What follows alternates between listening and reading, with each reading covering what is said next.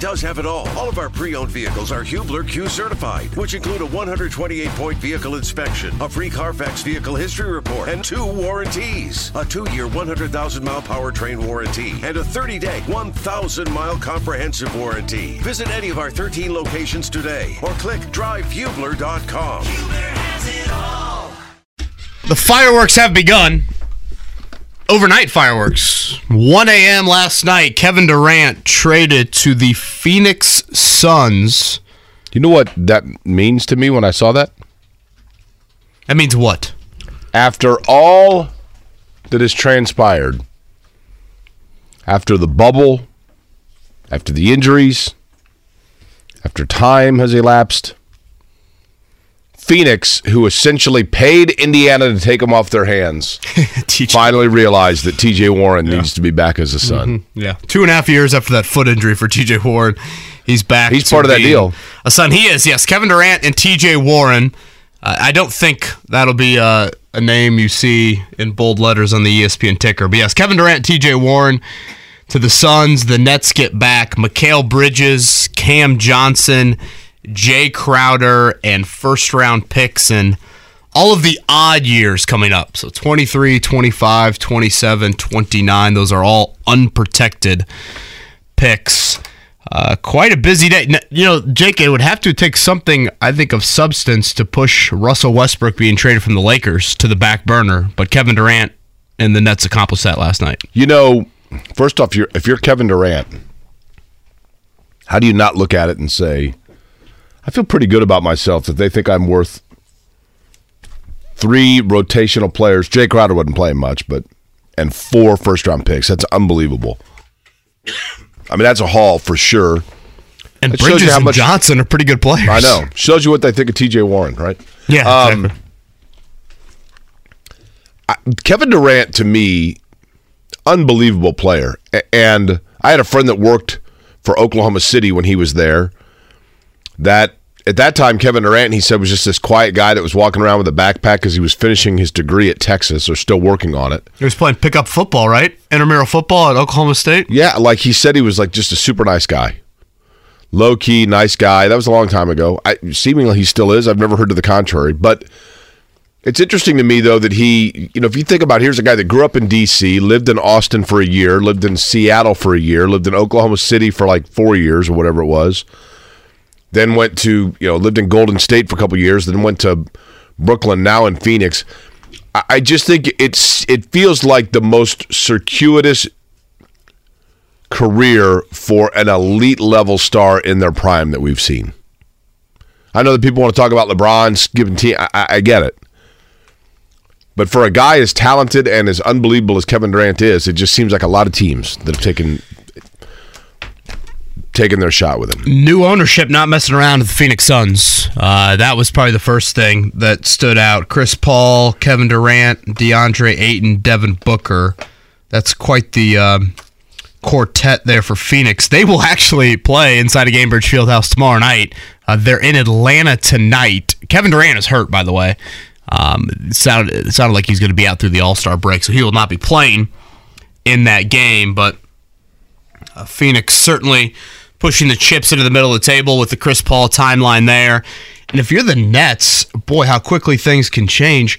I will say this if you look at a Nets roster, they have about six or seven dudes that are six five to six eight.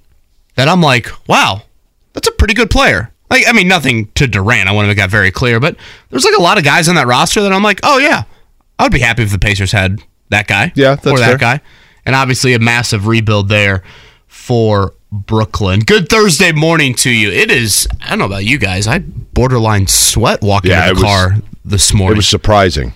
Both of you guys are still going sweatshirts. I kind of went with the lighter sweatshirt. I on only threw this it on when I Thursday got in the morning. studio. It was a little chilly in the studio this morning. So that's why Sounds like a windy, windy Thursday here in the metro area, but temperature wise, really nice to start the day. A little bit cooler to finish it tonight. Up in Mackey, Purdue hosting Iowa. That is a seven and a half point favorite for the Boilers. I'm looking forward to it. Going up there with uh, with a buddy of mine. Always love um, getting inside of Mackey. And I'm curious how Purdue uh, responds to just their second loss of the season. How often do you go to games in Mackey, or how many have you been to? Would you say? Boy, that's a good question. Uh, Like how many non-IU games have you been to there?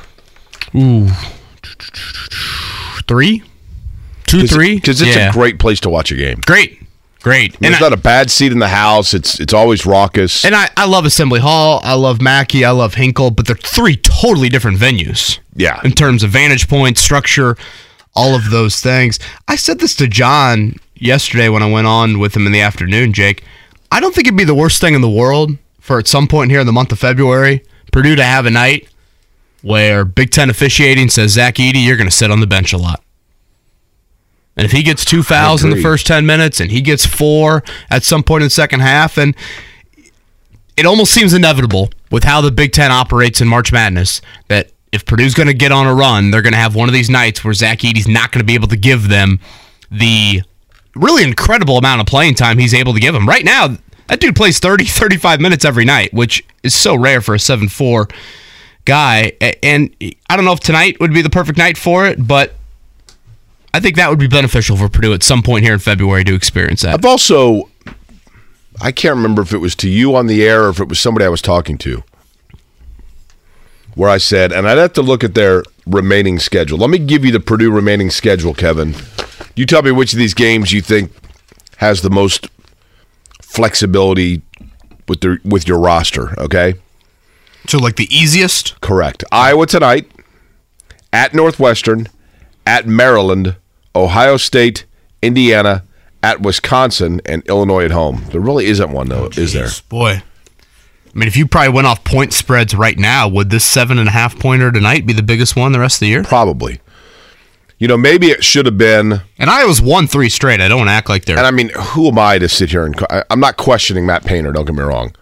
I'm simply saying, would it have been completely out of the norm, like the Florida A and M game or Davidson, to basically say to Zach Edey, "You got the night off." well, didn't he miss one of those games with an illness? He did have an he had an injury of some sort, did he not? I, for some reason, I thought he had like a late illness, like- and that was the Trey Kaufman game where he went off. Co- yeah, that's what I mean. Like you need a couple of games for for them to just realize what it's like to play without him. To give them the confidence that hey, you know, hey, we can play without this guy. and We've I almost like the in-game adversity. You know, where you don't have to prep for it.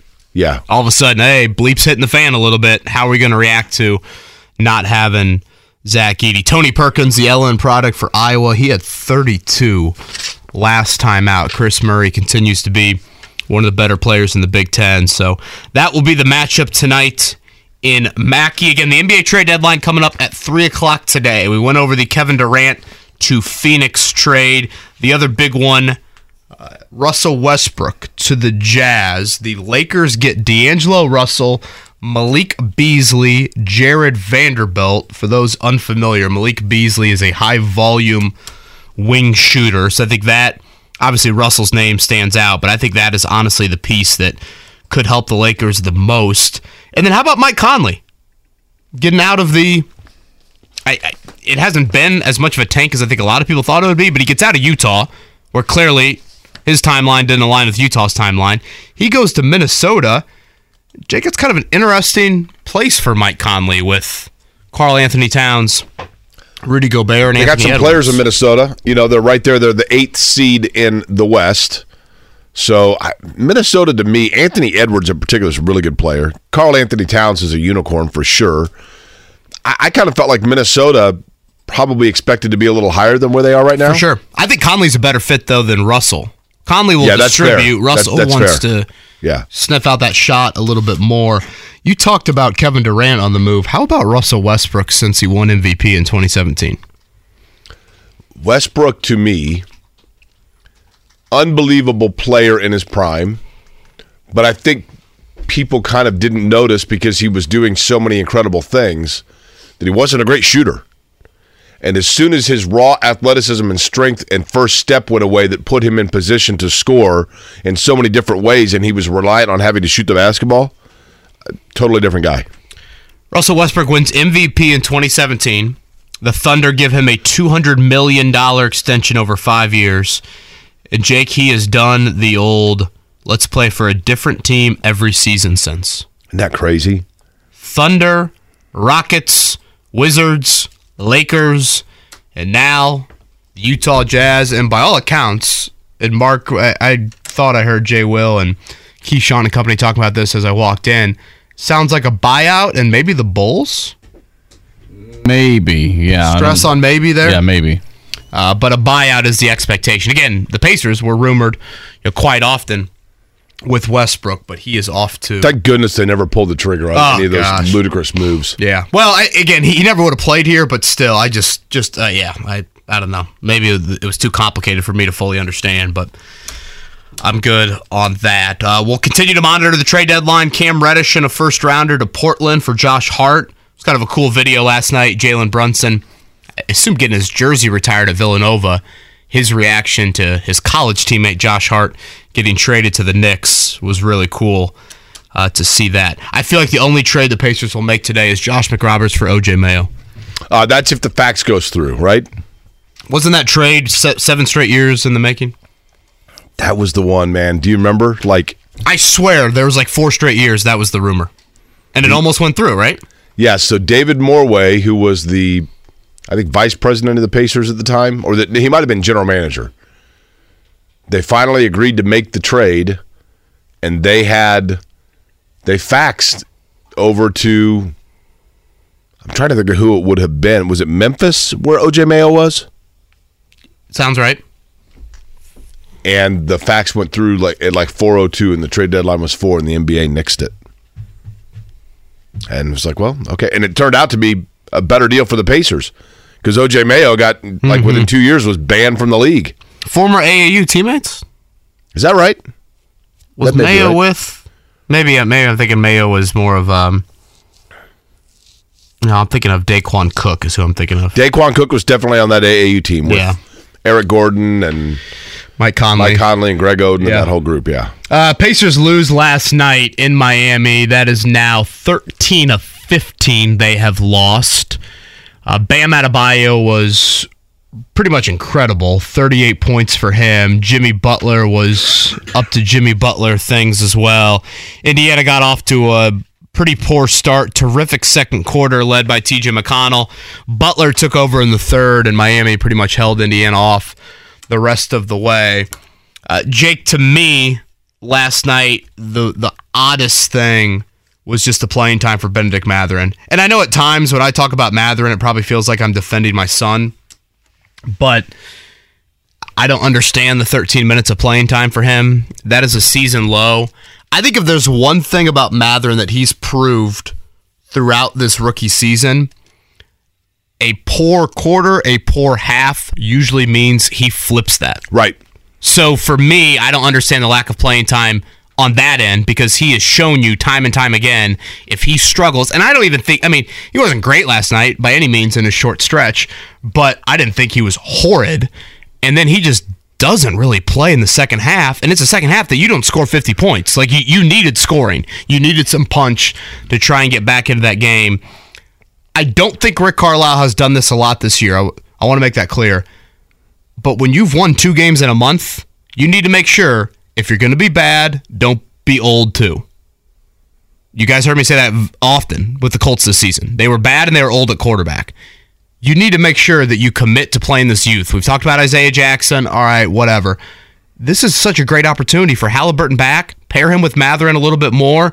Get those guys used to these minutes. Carlisle even said it before the game last night. You come into this environment, adversity is going to hit you. We need our guys to play through that. Miami's a team that's going to punch you in the mouth several times.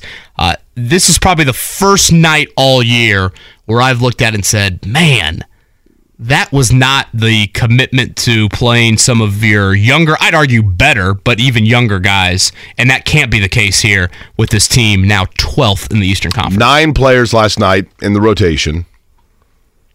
I- did see, you know, people starting to point out that at times in Dallas, Rick Carlisle was questioned for not playing younger players enough in rotation. That's not been the case with Bennedict Mathurin. It was last night. Literally two points in 13 minutes. Never even got a chance to get in rhythm, really. The only thing I would say, Kevin, this is as theory, not as any sort of knowledge. But is it possible when you look at, like, say, Jalen Smith, who's fallen out of rotation, Oshae Brissett, Isaiah Jackson, and Goga Bitadze. Is it possible that with any of those players, Carlisle was told by Kevin Pritchard, hey, there's a chance they're going to be moved at some point. So, you know, bear that in mind. I can't imagine that would factor Yeah. in. No, that's the thought that hadn't even crossed my mind. Or with Daniel Theis, was it, hey, be sure that he's out there a lot because we want to give teams, you know, we've got X team that's interested in him, but they're worried about his stamina. So make sure you give him 15, you know, whatever. I mean, Tyson Duarte were actually one of the probably two of the very few Pacers that had some you know bright moments last night. I, I mean, it's not like Isaiah Jackson's played a whole lot at all over the last month. Um, I just it, you look at how Mathurin played throughout January. I mean, he was remember he had that stretch of five straight, Oh, yeah. over twenty points, and then all of a sudden, when Halliburton has come back, he has played. I think two of the three lowest games minutes all year long. He had like 13 last night, and then against the Lakers last week, I think he had 19 or 20. So even when Halliburton has been healthy before Halliburton had the elbow injury, Mathurin was still finding consistent minutes. It's not like this is a when Halliburton plays, Mathurin doesn't play. Obviously, his minutes aren't going to be as much, but this is an area where the Pacers cannot cannot go down this path because again, it's not like you're winning, you're losing.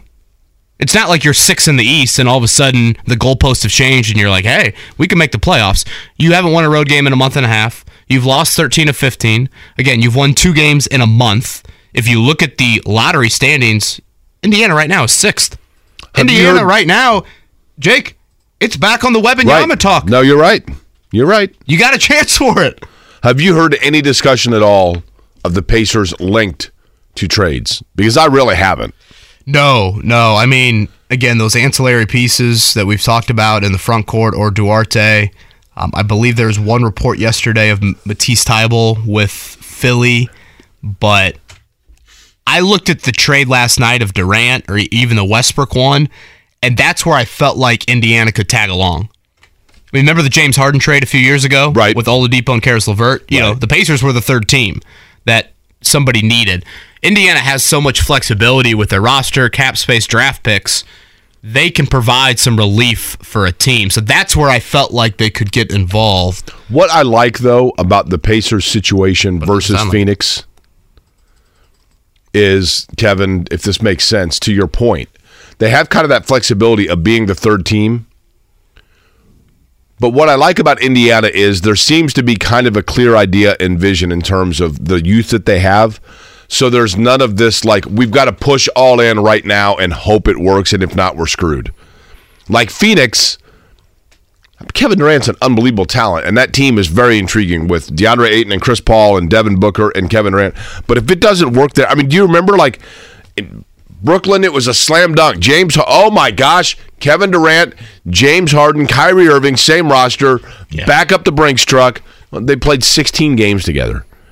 It's just such a boomer bust to do that. I, I, I and the Pacers, I just kind of I'm intrigued by the thought process of just let this thing grow organically. And I think they almost need a reminder of that. Again, when you're playing Mathurin 13 minutes, it, it, it kind of gets away from what the original goal was of the season. And again, That's true. This has not been a common theme. It has been this theme over the last week. This is not a one game thing. It happened with the Lakers last week. Isaiah Jackson, if you look at him, I mean, Jake, you've always been extremely high, I think rightfully so, on Jackson. If you look at his playing time, when he's gotten over like 10 minutes, he gives you like 10 and 6 Right, and a couple right. blocks. I mean, he shows you some things, and he didn't play at Kentucky. You know, I'm watching Bam last night. Bam Adebayo, his one year at Kentucky, he played a good amount. He was a starter. He was playing good minutes. Isaiah Jackson was not that. So, and Bam has been a terrific pro. He he he's fun really to watch. good. He's their His touch, he's kind of their centerpiece. Everything kind of goes through him, right? you know, it, it's a good word to use because he gives it to you on both ends of the floor. I mean, Jimmy Butler would obviously disagree with that, but man, Bam is so effective, and the Pacers could not handle him last night. And then again, Butler took over Do you think Bam's his real name? in that third quarter. Did his mom like the Flintstones? What do you think? Do you think he has like a? Do you think it's Uh, Benedict Adebayo. okay? Is that your Mark? Do you have a guess? I know it's not Bam. How do you know this? I just it's like This is like the UNLV now. I, I don't know. that- I'm not. I'm gonna Mark butcher it, but it's like yesterday. Edrice or something like that. Does wow, Edgar Martinez, is this a Mark Boyle fact? Edgar and James. I'm looking it up right now. Mark, Mark Boyle's got to be all over it. Does he not have a? Okay, here we go. 38 for Bam last night. 14 What did you say it of is? 14 It's It's like Edrice or something like that. I don't know how to pronounce it. It's like Edrice or something. How the hell do you know that? Because I looked it up. I'm like, I was curious too When did you look that up? when he first got drafted. And you remembered it from then? Do you know his middle name? If you know his middle name, I, I kid you not, I will, I will quit this show right here, right Whoa. now. Well, this is high stakes here. Boy, do There's I a lot want on this or not? here. Uh, his middle name? I Yes. don't. If you knew this, I kid you not, it's Femi.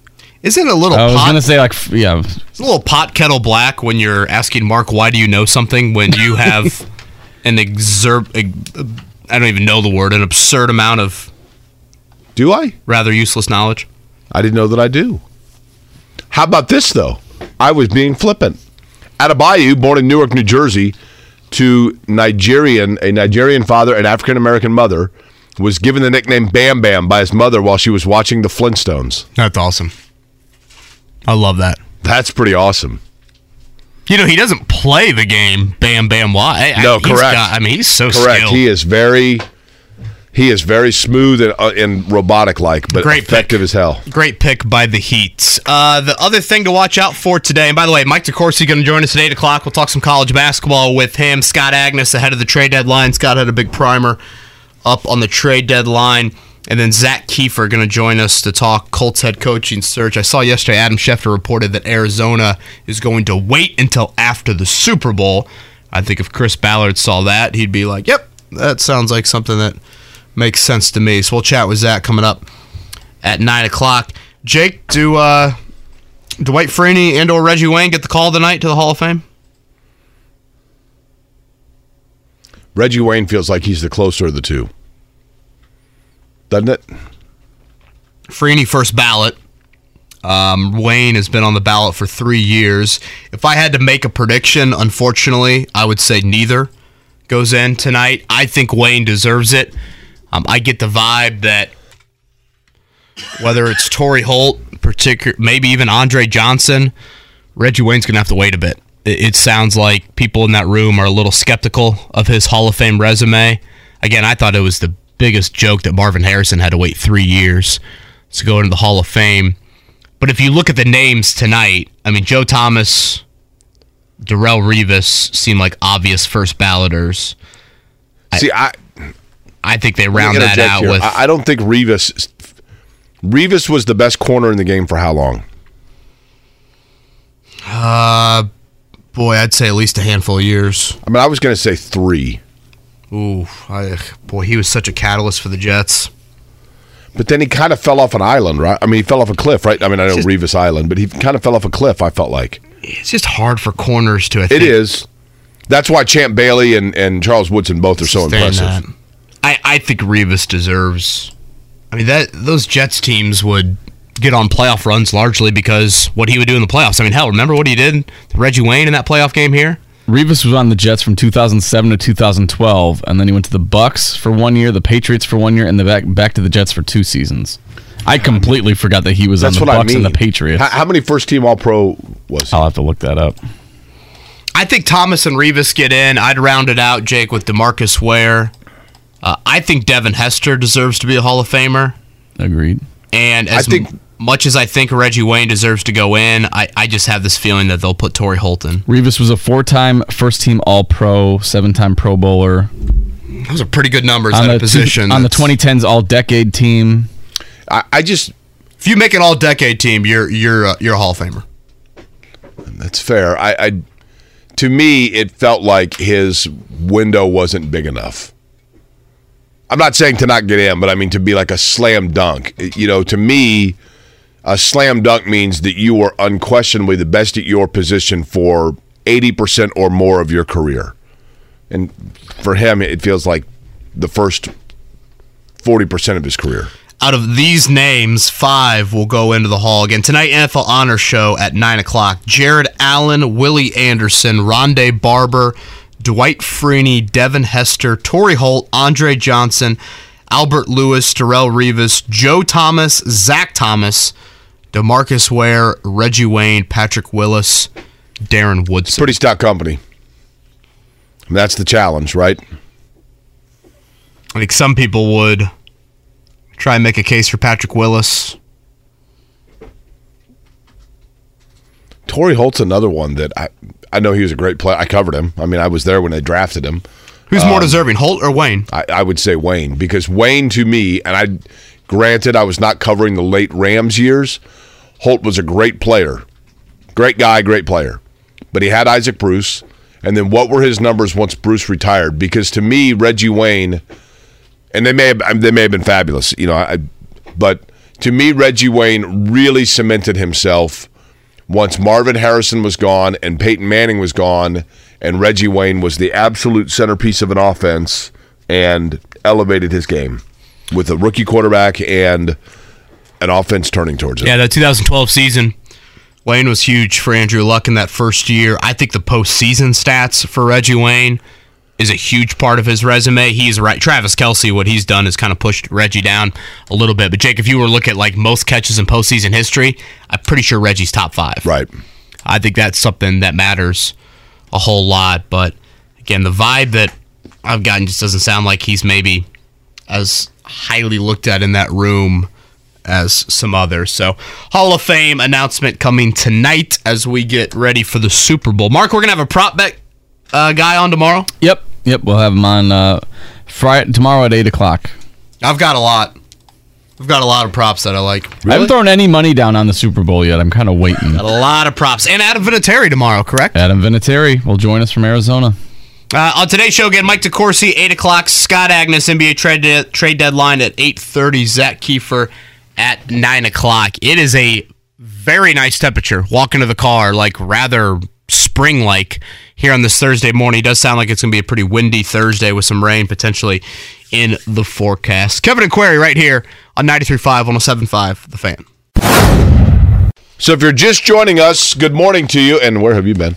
Uh, we've been talking a lot about the NBA trade deadline. Three o'clock today, but that is not to say that seismic waves were not already sent through the association last night. Kevin Durant, TJ Warren, the former Pacer, on their way to the desert. TJ Warren being reunited with his old club, Kevin Durant, now going to be a Phoenix Sun as the new, I almost said the New Jersey Nets, the Brooklyn Nets get Mike, uh, Mikal Bridges, Cam Johnson, Jae Crowder, and first round picks in 2023, 2025, 2027, 2029. That's the big move. But, you know, Kevin, the funny thing about it is that's the big trade, which means that kind of lost in the shuffle. Russell Westbrook going to the Jazz, Mike Conley going to the Timberwolves, D'Angelo Russell going to the Lakers. Yeah, along with D'Angelo Russell, the Lakers get Malik Beasley, a really high volume shooter. Jarred Vanderbilt will give them some length. So, some retooling by the Lakers. We'll see what it means. But the West really shifted yesterday. And then, of course, Brooklyn committing big time to the future. So, as Jake said, 3 o'clock, the NBA trade deadline. We'll continue to monitor things and get the Pacers side of it coming up with Scott Agness in a bit. Uh, scores last night: Pacers over the Heat, or excuse me, Heat over the Pacers, 116-111. So, uh, eventually, this Dayquil is going to wear off, and then I'm really in trouble. Oh, you went with morning Dayquil? Well, you know, I, Fitbit says I slept two hours last night. Uh, Bam Adebayo, 38 points. Jimmy Butler had 25 for the Heat. Indiana going with just nine players in rotation. Buddy Hield had 29. Miles Turner with 21 and 10 boards. T.J. McConnell had 18. Elsewhere, by the way, in the NBA last night, Kyrie Irving 24 in his debut as a Dallas Maverick. Luka did not play. Mavericks over the Clippers 110-104. Again, going back to the Pacers, don't understand at all. Bennedict Mathurin just 13 minutes. Indiana has now lost 13 of 15 back to back coming up this weekend. They will see Phoenix. Kevin Durant is hurt though, so he won't play. That's Phoenix Friday over at Gainbridge Fieldhouse. But DeAndre Ayton against Miles Turner certainly one to watch. We did not get that in the earlier matchup, and then Saturday in. Washington. Uh, tonight, up at Mackey, it will be the Boilermakers back in action against Iowa. Iowa's won three straight. Uh, Tony Perkins, the LN product, had 32 in their last game. Kris Murray continues to be, again, an all Big Ten type of player for them. Iowa kind of, you know, right around, probably on the right side of the bubble, but certainly they could use a win like this to cement themselves because they did have a horrible loss in the non conference. Purdue favored by seven and a half in this one. And the IU women, speaking of Iowa, they got a big one tonight down at Assembly Hall. They've got Caitlin Clark, and for those that are not familiar with her game, she is the talk of the women's game. Uh, kind of like a do it all, great shooter, Steph Curry like. Um, so Iowa ranked number five, taking on the number two Hoosiers tonight at They just keep winning, though, right? They Terry answer Morin's every. bunch? They, yes, Yeah, they answer uh-huh. every challenge, every bell. Seemingly, Did you see UConn women lost last night? Did you see the stat on that? First time they lost back-to-back games in 30 years. Is that right? Nin- yep, 1993. That is remarkable. It's pretty impressive. How do you not have one of your best players get hurt for two games and you know you Correct. lose to like Notre Dame and Duke? I, I, I have no idea. Like UConn plays a loaded schedule. Um, yeah, just a wild, wild stat. All right, Mike DeCourcy is going to join us at the top of the hour to talk about the college basketball scene right now. We come back, we'll get more into the trade deadline. Kevin Pritchard's comments: Will the Pacers be active today? Uh, we'll chat about that next here. Kevin DeCourcy. Whether it's audiobooks or all-time greatest hits, long live listening to your favorites. Learn more about Kisqali Ribociclib 200 milligrams at kisqali.com and talk to your doctor to see if Kisqali is right for you. When St. Jude opened in 1962, childhood cancer was considered incurable. Since then, St. Jude has helped push the overall survival rate from 20% to more than 80%.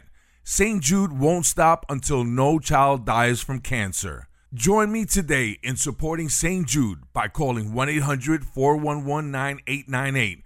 That's 1 800 411 9898 to become a partner in hope. Your gift to St. Jude could last a lifetime. Whether it's audiobooks or all-time greatest hits, long live listening to your favorites. Learn more about Kisqali Ribociclib 200 milligrams at kisqali.com and talk to your doctor to see if Kisqali is right for you. When St. Jude opened in 1962, childhood cancer was considered incurable. Since then, St. Jude has helped push the overall survival rate from 20% to more than 80%. St. Jude won't stop until no child dies from cancer. Join me today in supporting St. Jude by calling 1 800 411 9898. That's 1 800 411 9898 to become a partner in hope. Your gift to St. Jude could last a lifetime. Jake, when I saw the Kevin Durant news, 1 a.m. last night, in the Russell Westbrook earlier, I thought, man, I thought that was an opportunity to where Indiana could get themselves involved as a third team. I know the Durant trade wasn't a third team, Right. the Westbrook one was. But when you talk about activity for the Pacers here coming up, NBA trade deadline at 3 o'clock, I don't think either of us expect anything, you know, massive. Obviously, Miles Turner's contract extension plays into that. But outside of the surplus you have at the center position, which that logjam, if you can, I think you have to try and move one of those. Um, again, Chris Duarte would be a name that I would dangle out there. That is where I thought the Pacers could get involved because they've got, uh, but you know, about 10 million in cap space right now. Um, again, they've got you know four picks in the top 32, I think it is right now, 31 maybe. So they've got some pieces to get involved if they want to. But I thought that would be a potential avenue. Very a la what they did a few years ago with James Harden, Victor Oladipo, and Caris LeVert. Let me give you a name. I don't think if the Pacers are going to make any deal, I don't think it's going to be a big one, right? I think we know that. You know, they've got Goga Bitadze, and I don't think they would trade TJ McConnell. I'm, I'm, I would be stunned if they did. They've got a, a, a bevy of picks that they could turn. But if they make a move, you know, do you remember one year who was the backup point guard, Kevin, the Pacers traded for at the trade deadline? Oh gosh, and, and, you know, and it wasn't a huge deal. CJ Watson, Rodney Stuckey. No, they traded um, to Phoenix for somebody. Wh- Which one? What am I thinking of? Gosh, Phoenix, I'm thinking Torrey Craig. Wasn't CJ Torrey Craig. Watson That's it. Torrey Craig. He, he was like a forward. Is that what he was? No, is that who it was? Anyway, my point being, I, it is not unprecedented that the Pacers make a, a really minor move that you're like, eh, okay, right? Right. I think Craig wasn't it Warren for or uh, I it was Jalen Smith, right? Torrey Craig that's to it. Phoenix got That's Jalen exactly Smith right. back. That's exactly Yeah. right. And that wasn't like a huge deal, right? But let me give you a name. Somebody just sent this to me, and I totally agree with it. Now, this is not some earth shattering thing, but the kind of move I could see them making today. A guy that I have loved in the NBA. I love this guy's game. But he is the perfect player for exactly what Indiana needs. Exactly what they need. If I'm the Pacers, I send. You know, I don't know what the, the demand would be, but part of the big deal for Phoenix sends Jae Crowder to the Nets, and the Nets apparently want to turn around and immediately flip him. I've watched that guy play so many places where he is the perfect final piece towards teams cementing and growing. He is the he is the man in the room. I think he could play for the Colts. He sets a tone. Absolutely. It is exactly what Indiana needs. Exactly. I'm not saying he's a flashy player. I'm not saying it would even make the ESPN.com headlines. Yeah. But that's the kind of little auxiliary move that I could see them making today. If the if the Pacers are going to be in the trade game, it's going to be for a little thing like that. Yeah, I think in a perfect world, you would find some like a little bit of a younger version of Crowder. I, I, I get that. He is in the twilight for I sure. love Crowder, but I mean, he is north of 30, and he does seem like he's a guy that is, at this point, he's like on the PJ Tucker path. Um, great buddy of mine, Zach Rosenberg, said, Are you thinking of Leandro Barbosa? Forgot about Leandro Barbosa. Boy, I'll tell you what, there were some times where I thought he might have, he might have had a, he might have had a little pregame uh, PED, if you know what I mean, with how wild he was out on the floor. That man was nuts. I loved watching him play. He had a neon green light. A neon green light. Uh-huh. Okay. Neon green light. Uh, the Pacers do have a full roster. It's something to note. So if they are going to bring in a player, an extra player, they would have to waive somebody again around 10 million in cap space. If you look at their draft picks currently, they have they are now up to six. This is the highest they've been probably since the first week of the season. They are up to sixth in the draft order. Um, it's a pretty jumbled like six through eight, but that's where they're at right now. And then their other picks in the first round currently are 26th and 30th. That would be from Cleveland and Boston, respectively. And then they get the first pick in the second round right now. Houston has the worst record in the league. There's a stipulation with that pick that if Houston has, I think, the worst or the second worst record, Indiana gets that pick. So that's the Andrew Nembhard slot. So you've got four in the top 31 right now. And again, sitting at sixth in the lottery. If you look at their free agency picture coming up this offseason, the fact that Miles Turner has been re signed, their only notable free agent is Oshae Brissett. Uh, Goga is a restricted free agent. I'm not sure if you could trade Goga for a bag of Cool Ranch Doritos. Right I, I mean, there's no doubt about that. I mean, that's that's. Cool Ranch or nacho cheese? I had Cool Ranch the other day for the first time in like five years. Have you ever noticed if you eat in Cool Ranch, if you eat enough of them, they, they you get like a like does your mouth? It kind of like Cap'n Crunch. It like kind of nicks up your mouth. I don't know. Like I get like a weird I- I don't- maybe that was- sensation on my taste buds. that like the it ruins your the roof of your mouth gets just Was that the shreds. shingles vaccine having a. Ah, the shingles vaccine, I think, is still hanging around. I like kind of admiring the Cool Ranch chip for a minute or two, looking at the different Yeah, yeah, spices yeah. that you see on the chip. I think it's great artwork, if nothing else. Um, I know this audio is, I guess, what now, Mark, a week old, a little Yeah. bit over a week, but it's the last time we've heard from Kevin Pritchard. This was at the Miles Turner press conference early last week. Here was Kevin Pritchard when asked about the upcoming trade deadline. There's two ways that you can go into a, a trade deadline. Can you get better now or keep growing organically? And, you know, we really like what we see from this team right now. And we see a lot of players blossoming from, you know, our young players to, to you know, Buddy having a great year and um, Andrew having a great year. Uh, we, we, we just, we like what we're seeing with growth. And sometimes you get in a situation where it's easy to look out everywhere else and say, well, well, there's an answer there or an answer there, and, and there might be, but um, my goal is to watch these guys grow, and um, and I'm really enjoying it. Out of my, you know, many years in this league, I- I'm enjoying this team as much as I've ever enjoyed any team. And it's because they play the right way, they play hard, and they're super competitive every day. And, and there's another thing that I kind of believe that this team has kind of got. I see them all the time, you know, having inter dialogue with each other. And, you know, they banter back and forth. They get mad at each other, but it's never taken personally. And, and, and, and that, to me, is a foundation for a lot of success going forward because our best basketball isn't this year. I, I think we're going to get better every month, get tie back. We'll get better every month. And, you know, if we need to make changes at that point in time in the summer, we'll look at it. But um, we're, we're opportunistic, um, but I like what I see. I really do like what I see right now. Kevin, I look at that. They're in a good position, quite frankly. They're not a great team. They're 25 wins. They're young. They're really, really, really young.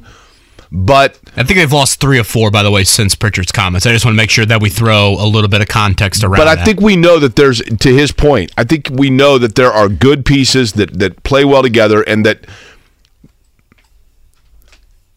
And I'm going to be accused here of being a guy looking at the world through rose-colored glasses. I get that, and probably guilty as charged, at least in this area, and most not so much.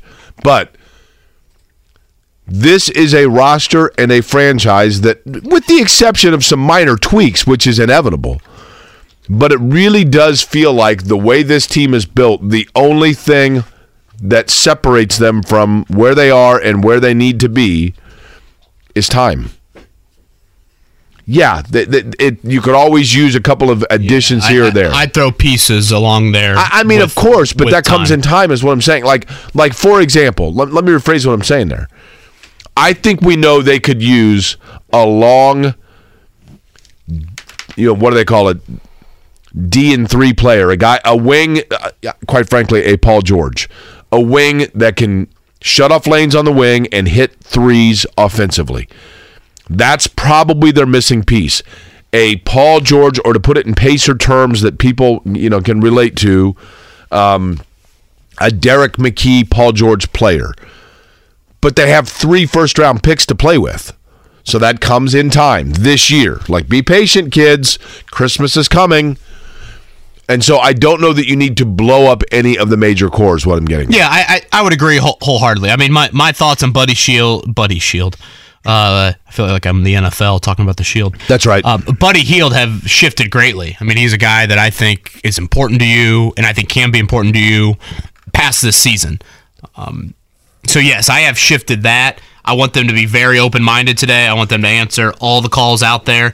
I don't think anyone, you know, falls in the well, I guess Halliburton and Mathurin, but I don't think anyone else falls in the untouchable category. I'm not expecting massive moves because you do. I mean, you're in a great position coming up in the draft. I'm just, I'm a little frustrated about last night and the trend that we've seen recently with more so Isaiah Jackson, but in the last week, the lack of playing time for Bennedict Mathurin when, again, he had scored over 20 points in five straight games. I mean, Kevin Pritchard said it right there, Jake. We need to watch this group grow. Last night, you stunted some of that. And I get as you when you're a coach, you probably live very much in the short term and you're trying to win that game right here and right now. But one thing that I said earlier that I'll repeat again, and Bennedict Mathurin deserves a lot of credit for this. He has shown time and time again in his rookie season, one bad quarter usually means one great quarter. He does not let a bad quarter, bad half, bad game carry into the next quarter half. And remember- last night, when you scored under 50 in the second half, were desperate for scoring, had no answer for Jimmy Butler or Bam Adebayo and matching them from a point standpoint. I thought it was uh, I thought it was a big mistake keeping Mathurin on the bench. Season low by far, 13 minutes for him. Do you remember when Andrew Luck was coming out of Stanford? What the narrative was about Andrew Luck in college when he threw an interception? He'd go make the tackle. That that's number one. Yeah, that- probably two. That probably were like eventually. Uh, let's let's try to limit that. But the there was some stat when he came out of Stanford of like seventy percent of the possessions after an interception, Andrew Luck led a scoring drive. And the big thing about him was he has no, he, he's a goldfish. Ted Lasso, he's a goldfish. He doesn't remember. He, he puts it in the rearview mirror. Yeah, great amnesia, right? Right. And that's what Mathurin, to your point, feels like. Which And- again is odd to me why he wasn't out there. Short term and long term. Long term speaks for itself, but even short term, Kevin, Jake, the, the one thing about games like last night that I think are frustrating as a fan, and I don't know for a fact this is what happened last night, pretty good suspicion, and that is that there are going to be games where the end result of getting a W is secondary towards a longer term vision of trying pieces or trying different experiments in the lab. And they know what Bennedict Mathurin is. They know what he can do. So was last night a game where they said, you know what, we love Bennedict Mathurin and what he can do, but we've really got to. Uh, I'm really curious to see how you know if in fact they're getting ready to trade a you know pieces A or B. I want to see how this combination plays together because they had asked me to to see how these two guys look on the floor together, etc. I, I don't I don't know that it got that nuanced, but I'm just saying I don't think we can rule out that there are going to be games this year that are literally like combination experiments to see what is what works and what doesn't. Yeah, it felt like last night was a pretty good opportunity, Jake, for a couple of reasons. Again, Mathurin and Halliburton have not been on the floor, especially as of late, injury wise, with Halliburton, you know, for a ton of long, long stretches. So I think that is an important part of these final 20 games because that is your, you know, backcourt ish of the future right there. I also think Mathurin getting his butt kicked a few times by Jimmy Butler, I think that'd be pretty good for him. There were some moments in that game where Butler was chirping. Jimmy Butler was doing Jimmy Butler type things. And knowing how Mathurin's wired and knowing how some people have, and I understand where the comp comes from, have kind of thrown out a Jimmy Butler potential comp for Mathurin. I think kind of exposing him to that, you know, kind of riling him up to that would also have been beneficial. And I don't think this is just one game. Maybe it is, but you look at the Lakers game last week. Again, that was I think the second fewest amount of minutes he's played in a game this season. So I definitely do not want to see that trend continue. Let me let me ask you this real quick, Kev. What player would you say if Bennedict Mathurin is on the floor? He is probably on the floor at the cost of minutes to who? Mark, will you play that Carlisle Mather? Uh, some combination of the backcourt. Nesmith, Hield, McConnell, Duarte. Okay, Duarte. Duarte last night gets 20 minutes. Again, I- I'm throwing darts, but is it possible that Indiana knows that they're probably not going to make a move at the deadline, but if they are, that Duarte is a piece they might get to sweeten to, to trade out? Let's say that they say we want to trade one of our picks to you know to move from 28th to 15th or something like that. So we'll dangle that pick plus a Duarte. Is it possible that they said, let's give Duarte a lot of minutes and see what he can do as a last push and a last sales offer to somebody who wants to see how he's playing, Sure. see where his health is. Sure. What about pension Aaron Nesmith? When he's playing 30 minutes Agreed. and shooting three of nine and he fouls that- out. That's that's hard to argue too. That You that know? would also be one that is you would have to consider. I just think there are some other avenues you could go there. Um, here was Rick Carlisle, by the way, last night on Bennedict Mathurin's lack of minutes. It's just coach's decision. You know, other guys were going good, so that's it. well, okay. Short, sweet. Maybe You know, not sweet, maybe sour actually. Short, he's a fan sour. of he's a fan and friend of Bruce Hornsby. So basically, what he just said right there was that's just the way it is. You know. Jake, the Pacers are sixth in the Tankathon. Can you dial that Oh, up yeah, for let us? Me, let me do that. Yes, thank you. I, that's one of our favorite things we do on this program. we were asked that. Listener texted me, said, need a Tankathon. This is the highest We do. the Pacers have been in quite some time. We do two things on this program, Mark, as you know. We do the Tankathon, and then the other thing we do, which is the theme of the show, is Educate and entertain. that is correct. Yes. I thought it was a peacock sound. Well, you can do that too if you'd like. Or the upper Or the quartile Bobcat. sound. No, we can't do that. Oh, okay. Well, upper quartile peacock sounds. Rare All right. air of peacock.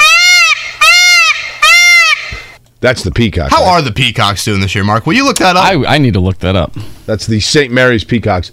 What? St. St. Peter's. Peter's. What are you talking? You have I a told t-shirt. you. Uh, St. Mary's, of course, who beat Indiana. I told you I'm wacky on the Nyquil. St. Peter's uh, nine and thirteen on the season. Just got look at that. You found that quick. well. type What's St. Seton Hall doing? because that's where he went. Yeah, Shaheen Holloway. They had a lot of transfers. Remember, Seton uh, Hall is 15 and 9. Remember Doug got an NIL deal. Just lost to Creighton. That's right. 75 62 last night. You got the tankathon. I do have the tankathon. 12th place in the East, sixth right now in the tankathon standings. Jake clears his throat. He's ready to go here. With the seventh pick Ooh. and the 2023 NBA mock draft, the Indiana Pacers select Cam Whitmore from Villanova University. By the way, scrolling down a little bit throughout this process, I'm not seeing him now. Uh, Wait a minute. This this has both rounds now. See this this doesn't update. I'm they have Trayce Jackson Davis now going 51st to Minnesota. No sign of Jalen Hood-Schifino, though. and that I wonder if they can't put like freshmen in unless they've gotten clear. I, I don't know. Surely they can. You got Cam Zach Whitmore. Edey going to the Celtics at 60. Cam Whitmore was a name that um, Alex Golden mentioned with us yesterday. So Jalen Hood Schifino right now, I can tell you, is a first round pick. I would be very content if the Pacers spent one of those late first round picks on Hood-Schifino. You'd be very what? Very content with it. Yeah, Good. I, Good- I, good I agree. I mean, he, he he has offensively not found much stability or consistency yet, but you can see the body control and the size and the speed. He's going to be a player. Uh, all right, Mike DeCourcy, talk low college basketball coming up. Whether it's audiobooks or all-time greatest hits, long live listening to your favorites. Learn more about Kisqali Ribociclib 200 milligrams at kisqali.com and talk to your doctor to see if Kisqali is right for you. Hey fam, I'm asking for your support. Help us raise money for St. Jude's Children's Research Hospital. Families never receive a bill from St. Jude for treatment, travel, housing, or food so they can focus on helping their child live. By pledging just $19 a month, you're helping St. Jude give every child with cancer a chance. Help St. Jude save lives. Call 1 800 411 9898. That's 1 800 411 9898 and become a partner in hope today. Next. It's not exactly tropical outside, but the good news is it's a warm start to the morning on a Thursday. Good morning to you, Jake Query, along with Kevin Bowe and Mark Dykton. Manning the controls for us, it's Kevin and Query, which it took months of consulting to come up with that name.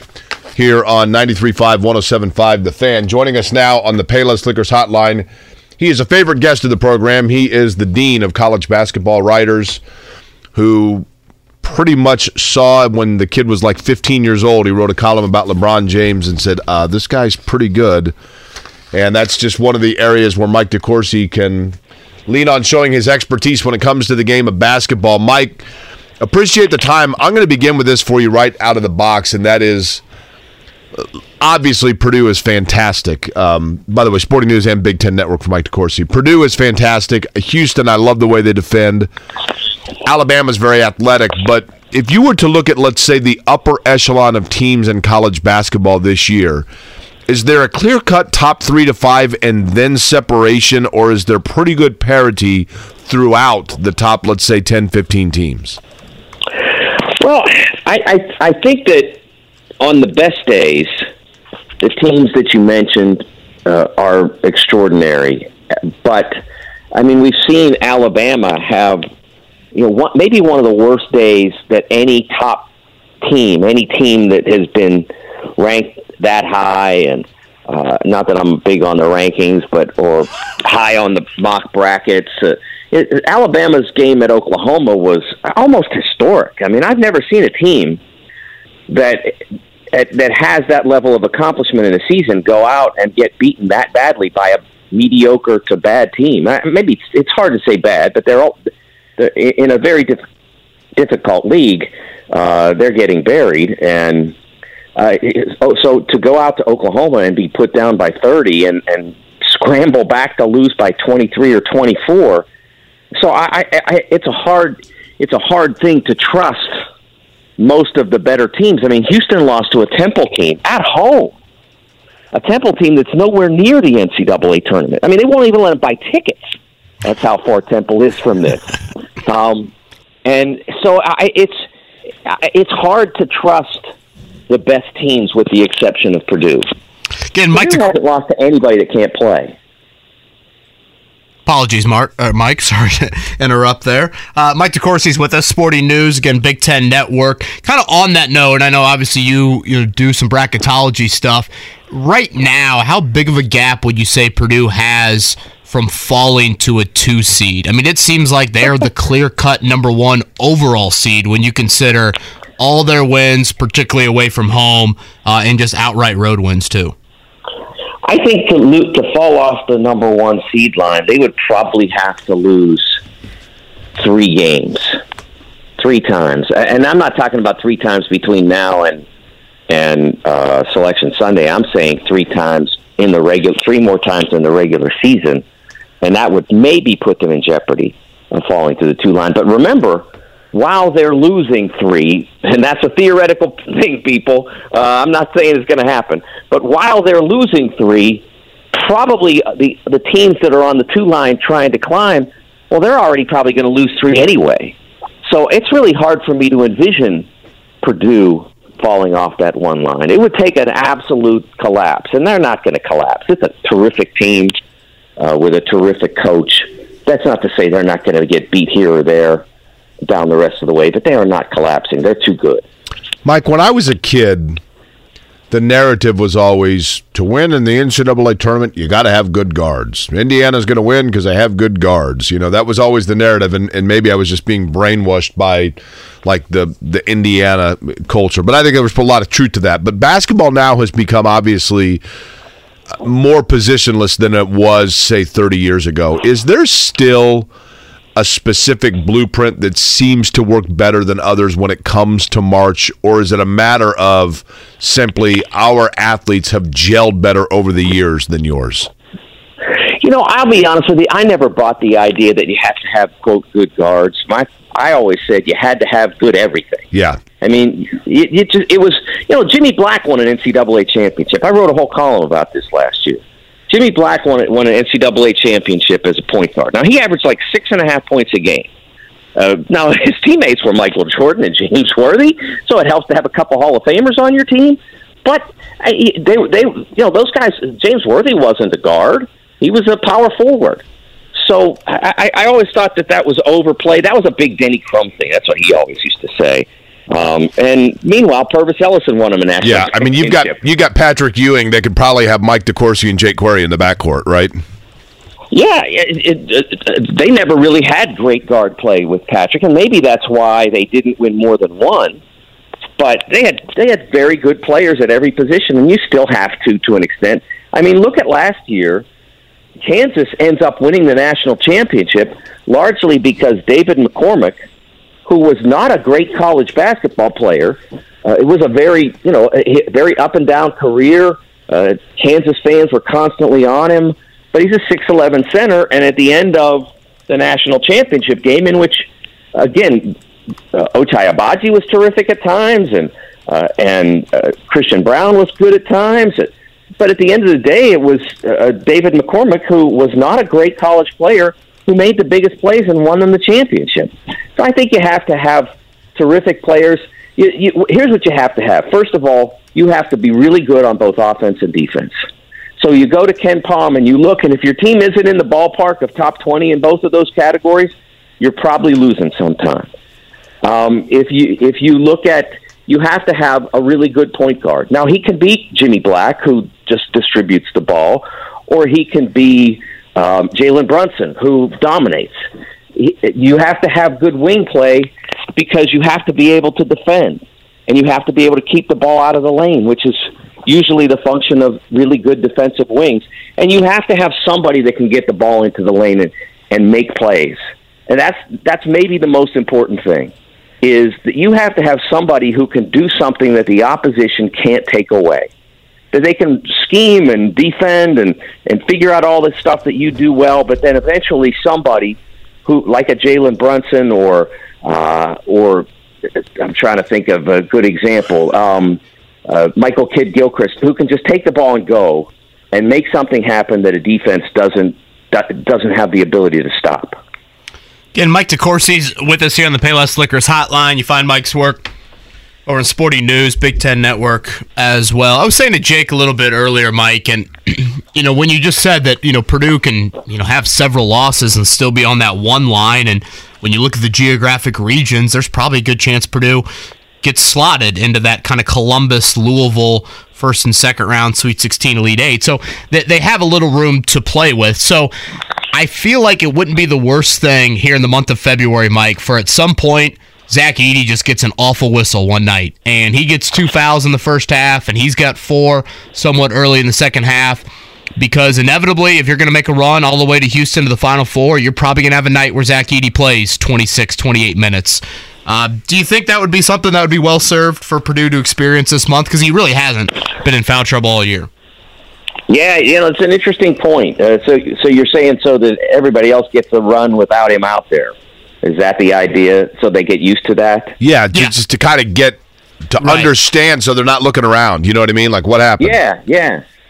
I think it's. I, I think there there could be some value to that, sure, uh, because the reason that they, the, you know, the main reason they lost to St. Peter's last year was they didn't look. They didn't play well. Jaden didn't play well, um, but the number one reason they lost uh, was that St. Peter's was allowed to basically do whatever to Zach, and and as a result, he wasn't able to be at all effective. I mean, he was poor in that game because he wasn't able to do anything. Uh, he it, it, one of the reasons he's having the year he's having, and and I know some IU fans don't want, got mad at me for saying this on Twitter a couple of weeks ago, but one of the reasons he's having the season he's having is he's being officiated fairly. He's just because he's seven foot more doesn't mean you can do anything. And in that game against St. Peter's, that was the whole thing. If you go back and watch how he was defended against Texas, and where they fouled out like five guys, because Texas figured we got five big guys, so why not use them all? And and but because they because they fouled those guys out and put those guys in foul trouble, Purdue won.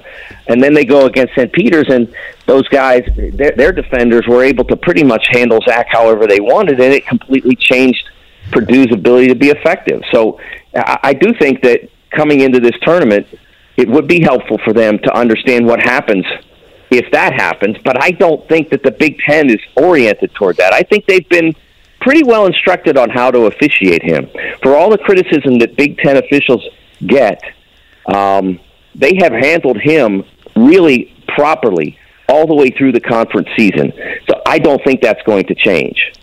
Mike DeCourcy is our guest. He's on the Payless Liquors Hotline. You can see him, of course, on Big Ten Network. You can read him on Sporting News. Mike, when you look at this year, give me a team. Give me a team not in the top five. So I'm not talking Purdue, Houston. You know, hell, even Arkansas when they're healthy is really good, but they've obviously fallen off a cliff. But give me a team that it's entirely possible in the second week of the NCAA tournament we're going to see them there, and you're going to go, you know what? That makes sense because they were consistently really good all season long, yet nobody talked about them.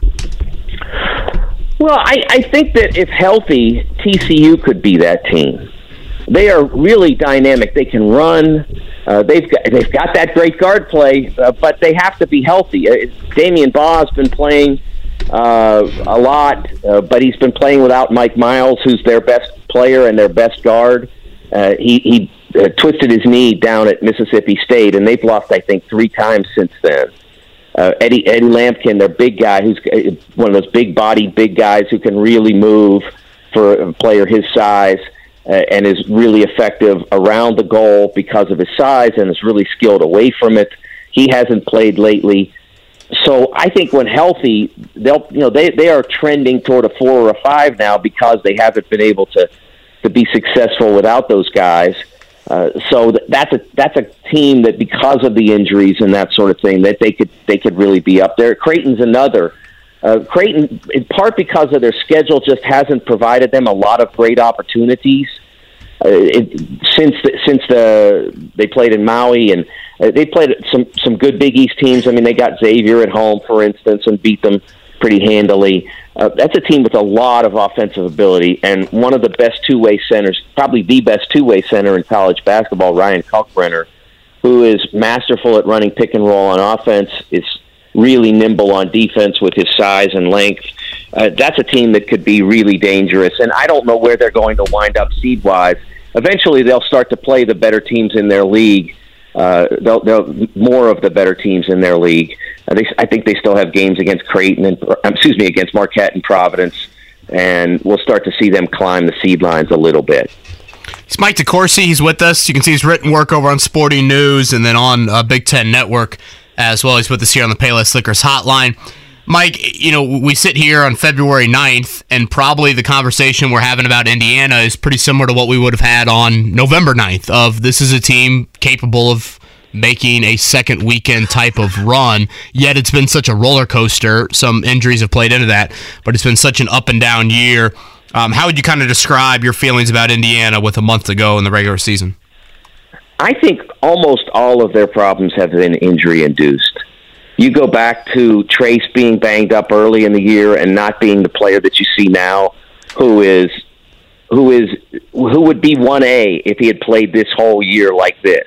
He would be one A behind Zach. Instead, he's probably a solid two or three now. But think about where he came from. When I did my midseason All America team, and that was maybe three weeks ago, he wasn't on it. Fifteen guys, and he wasn't there. And I certainly knew you know, it's not like I'm not aware of who Trayce is, but he hadn't he hadn't performed quite well enough to do that. He'd had a couple of good games. Uh, he, he was starting to get healthy again, uh, and then the team was out of the picture at that point as well. So I, he wasn't on the 15 man team. Now, I, I, if I were voting today for first team All America, he'd be like I said, second or third name I'd write down. Uh, that's how that's how much of a difference health has meant for him. And then you look at the the absence of Jalen Hood Schifino when they went to Rutgers and some of the er- other early losses, uh, the, pre- the current absence of Xavier Johnson and how Jalen, once back, had to basically completely adju- readjust his game. Uh, they, you know, they remember they spent all of the preseason, exp- you know, basically training Jalen to play off the ball. Now he had the ball in his hands at times. It was a, it was an either you or me kind of situation, but it was mostly Xavier who ran the point. Uh, and so he had to completely adjust to being ball dominant for 36 minutes a game or so. And that completely changed his role. So all that stuff combined, and then not not to mention the uh, the uh, injury to Race Thompson halfway through the Iowa game, all of that has ganged up on them probably more than just about any team out there. So for them to be playing like this now, I think this is how they would have been the entire year if they hadn't been injured the the uh, the whole way, and they would be looking at. I mean, they would be contending with Purdue for the Big Ten title. Still think Purdue's better and would probably win it, but they'd be contending instead of just trying to get into the you know one of those uh, top four seed lines uh, on the uh, Big Ten bracket, so they don't have to play three games, or excuse me, so they only have to play three games. I I, I think that this is who they are to an extent, although they still now, when Xavier gets healthy, they're going to have to re- reintroduce him to the lineup, and that's not always an easy process. Not for Xavier in particular, but for any elite player, uh, any any starting player who's usually a thirty plus minute a game person. Uh, you have to decide what you're going to do. Do you put him back out there in the starting lineup and play him thirty some? Do you gradually put him in there, uh, which obviously impacts him? Uh, there's a lot of difficult decisions to be made once he's healthy. You know, Mike, the NIL has changed things so much. Is there a chance? I'm not saying right now that it even would be in the forefront of his mind. But when it comes down to it with NIL money and etc., is there a chance Trayce Jackson Davis plays a fifth year at Indiana? There's a chance, certainly. I, in in in the limited conversations I've had with him, I never got the sense that that was in the plan. I think that he's getting to the point now where he's showing the NBA, I can play in your league, and I can play well in your league. And it's I I, I think we're we're less at the point of I don't know whether he'll get drafted in the first round or whatever. I certainly would once I got to a certain point take him. Uh, you know, I, I was thinking about that this morning. Cam Johnson from uh, from Phoenix just got traded for Kevin Durant. He's one of multiple players in the package. But when he was drafted, they I think he was tenth overall. The mock draft people like harangued Phoenix for taking a player who was a senior at that high in the draft. And Phoenix said, "Yeah, but he makes every three point shot he takes, and he's he's got like." In, in in five or six years, he's got like 550 career threes, and he just got traded for Kevin Durant. So it, it, I don't think the fact that Trayce is a senior is a problem. That he doesn't shoot the ball well from deep, eh, that's a problem, and it's and it's going to keep him from being a star in the league. But if you're one of the good teams and you can get a guy who can guard like he does, who can pass like he does, who can handle the basketball in space, who can guard in space, I, don't see. I don't understand how a good team would pass him just to you know take somebody who's uh, who's played one year and maybe might sort of kind of be a, a prospect. Again, Mike DeCourcy, Sporting News, Big Ten Network at TSN Mike on Twitter. Mike, appreciate the time this morning. Hopefully, uh, we can have you on certainly before the tourney starts. Oh, you guys, man, you know I'm I'm there for you when you need me. Thanks, Kev. Thanks, Jake. Love Appreciate it. Thank it. you, Mike. That's Mike DeCourcy right there on the Payless Liquors hotline. Jake, you, you brought this up about a little over a week ago. It is quite the statement to make when the two best players in college basketball this season are in West Lafayette and Bloomington. It's unbelievable, yeah. And, and listen, two big guys that play very yeah. different games. Yeah, and the gap between the two, man. I mean, one of them's been great all year, and the other one is it is impressive what Jackson Davis has done. Really impressive. Uh, Purdue's got Iowa tonight. Again, Indiana with Michigan coming up. I saw Michigan's got a couple of COVID issues with their staff. We'll see if that trickles into the players at all. That is a six o'clock tip from Ann Arbor. Obviously, Hunter Dickinson, the matchup there. Michigan won in Assembly Hall last year, and then, you know, when you think about games that turned Indiana's season around, or just the Mike, how we looked at year one. Jake, remember the Big Ten game where Michigan's up 15 or 20 on Indiana? If Indiana loses that game, they don't make the tournament. Yeah. All of a sudden, everything flips in that second half. Well, that, you're right and Indiana beats Michigan, beats Illinois on Curbelo missing the layup there at the end, and Indiana gets in the play-in, and then you just look at the season much, much differently. So that will be the matchup for the Hoosiers as they get back on the road coming up Saturday evening. All right, let's hit a morning check down before we talk NBA trade deadline with Scott Agness. The Morning Checkdown, brought to you by Ball State Basketball. Get your tickets at ballstatesports.com on 93.5 and 107.5 The Fan. I'm going to start with a little college round ball. Scores from last night around the state. It was Georgia Tech 70-68 over Notre Dame. Did you see the end? No, I, I I hate to tell you, I wasn't locked into the oh. nine and fifteen oh. Rambling Wreck and the ten and fourteen Irish. Are you saying you have a life? Did you watch the end? Hell yeah, I watched the whole game. Did you wear like? Watched the whole game. I had that on my phone and had the Pacers on the TV. Okay. What tip, happened at tip the end? into the buzzer? Ah, uh, that's too bad. Georgia, I think Georgia Tech had lost nine straight at home. Court storm. There were 300 people there. Yeah, I'll bet. Uh huh. It was pathetic. How is Josh Pastner still at Georgia Tech? That is a really good question because they're two and 12 in the ACC, nine and 15 overall. Snapped a nine game Ron Hunter? skid. Not uh, not a bad call there. Ron Hunter, who's at Tulane, his old school IUPUI last night, uh, a little bit short against Wright State. 103-71. Wright State wins. Jags fall to 4 and 22. They are 0 and 11 on the road. Indiana State 84-62 over Valpo. 17 and 9 now for the Trees. They're 10 and 5 in the Moval. And Evansville getting a win, snapping a 12 game losing streak they beat Northern Iowa 71 oh, 59 last watching? night. Juge was probably wearing her Purple Aces t shirt. Well, if Notre Dame can't win, I'm glad Juge could celebrate last night. That's right. win for the alma mater. Juge, my sister, a U of E grad, by the way, for those not familiar. Last night in Miami, the Pacers lose 116 111. It was a poor start, a great second quarter, thanks to TJ McConnell. And then Jimmy Butler and Bam Adebayo dominated in the second half. The Pacers have now gone a full month and a half without winning a road game. Jake, I was looking at this. They're at Washington Saturday. That's the last road game between now and the All Star break. They don't play another road game after Saturday until February 25th. So if they were to lose Saturday to Washington, you will have gone two months and two days without a road victory. That's got to be one of the longest streaks in franchise history. Yeah. I mean, Again, Washington on Saturday night seems somewhat there's, there's gettable. A, Scotty Scotty Johnston makes up the schedule for us, right? And if they lose, it's a dark blue line, and if they win, it's a yellow line. Uh, it, it's like a huge Navy block yeah. on the right hand column here, right? Mm-hmm. Looks like you're walking into Old Navy. Pretty much, yes. I'm a fan of Old Navy, by the way. Do you like Old Navy? Yeah, the Glendale one has gotten some of my business. What about the? They have one up. That's in- where I made the mistake. I told you guys I bought the kid sweater for my wife for Christmas. just so intimidated, just quickly grabbed it and ran. Well, not ran out of the store, ran to the checkout and then purchased. Do You know what I like about Old Navy is you can go in there. You can spend not very much money and get like a decent amount of stuff, right? Yeah, that's exactly what I like. Right. Yeah. Uh, I've complained enough about Bennedict Mathurin's lack of playing time last night. Pacers got the Suns coming up on Friday. Kevin Durant hurt, though. We'll talk NBA trade deadline uh, coming up. And then tonight, Purdue has got Iowa from Mackey.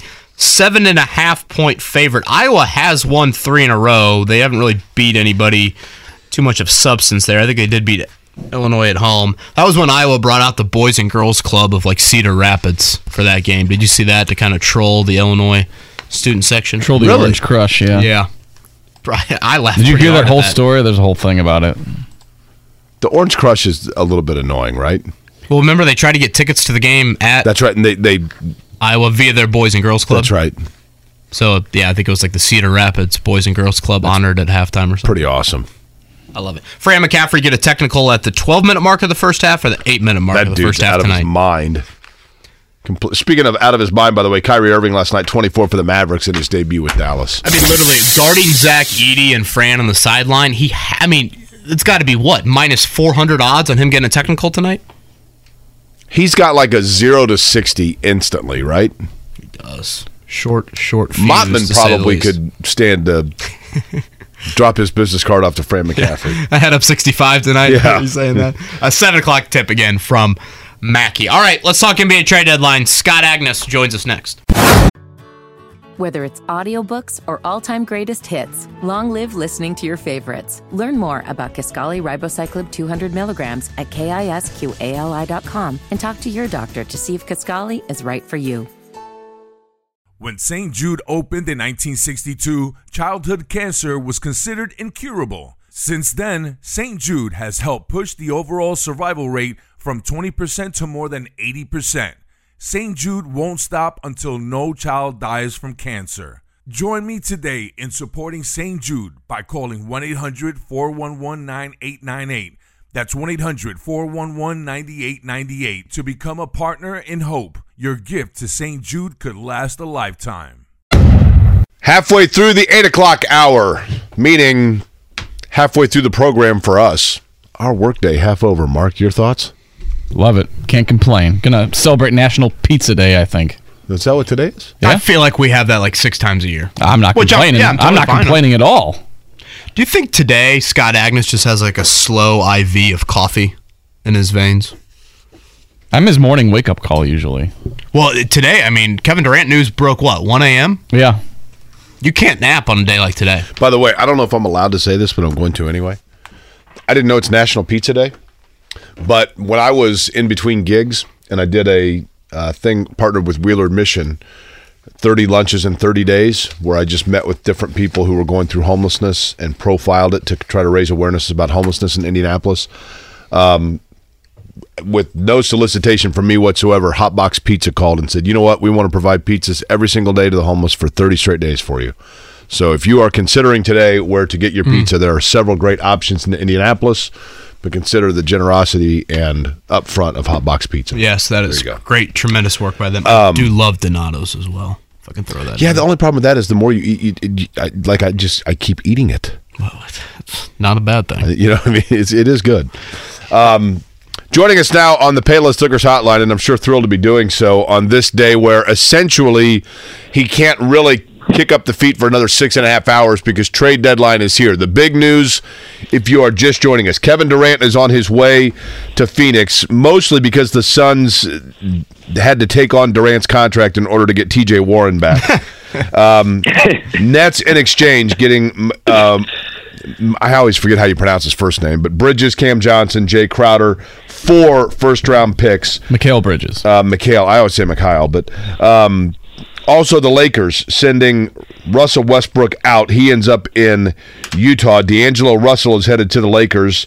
Part of that trade, Mike Conley will be going to the Minnesota Timberwolves. Other pieces involved with that as well. But let's get to Scott Agness. Scott, Uh, do you believe that Indiana will be actively involved with anything that will make a headline at ESPN when the trade goes through? Yeah, uh, probably unlikely. Yeah, um, I, I, obviously they're always active, but I, I just don't think there's there's much right now that they would do. And especially, by the way, uh, headline on ESPN that's going to be hard to top when you have the names to the likes of Kyrie to Dallas, Russ being moved on in a three-team deal, and a blockbuster of Kevin Durant. So, uh, yeah, I'm not sure anything they could do could really top that, right? And Scott's latest kind of a trade deadline primer up on Fieldhouse Files. A lot of good nuggets in there. Um, any team you're watching in particular today, Scott? Obviously, a lot of activity we've already seen in the last 24 hours, but um, I, I have a feeling you might go north of the border. But any team outside of Toronto that you're watching today?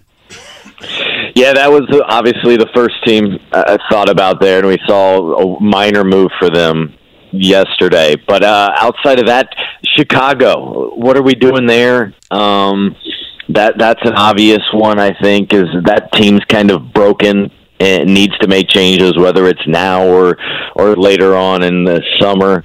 Um, I think Boston could probably do a minor move potentially. Um, so that's something to keep an eye on within the Eastern Conference of relevancy to a team that's really going to be making a, a championship push and then I think it's fairly possible for Jae Crowder, who's involved in that deal from Phoenix to Brooklyn, to then get rerouted and and, and Milwaukee's been the, the primary choice and discussion point for him.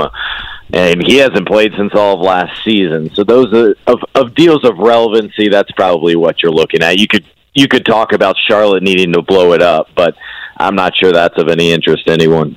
Scott, I know this is a tad hypothetical, but I think back to last year's trade deadline and how that Miles Turner foot injury in January or whenever exactly it was, that is an event we might look back on as one that totally impacted, reshaped the future of the Pacers. You know, I think there's a lot yeah, of people. that's interesting. Yeah, that's interesting because I think it was like January 13th. Then he never played again this season, and that was you know several weeks before right right as right approaching that trade deadline and so um, that was actually the first time I'd heard about DeAndre Ayton to the Pacers. Keep an eye on this. You know, here we go. Um, may not be at the trade deadline, but it's certainly this summer. And well, that sure held up to be true. But before all uh, all that this summer with DeAndre Ayton, who by the way, the Phoenix Suns will be here on Friday.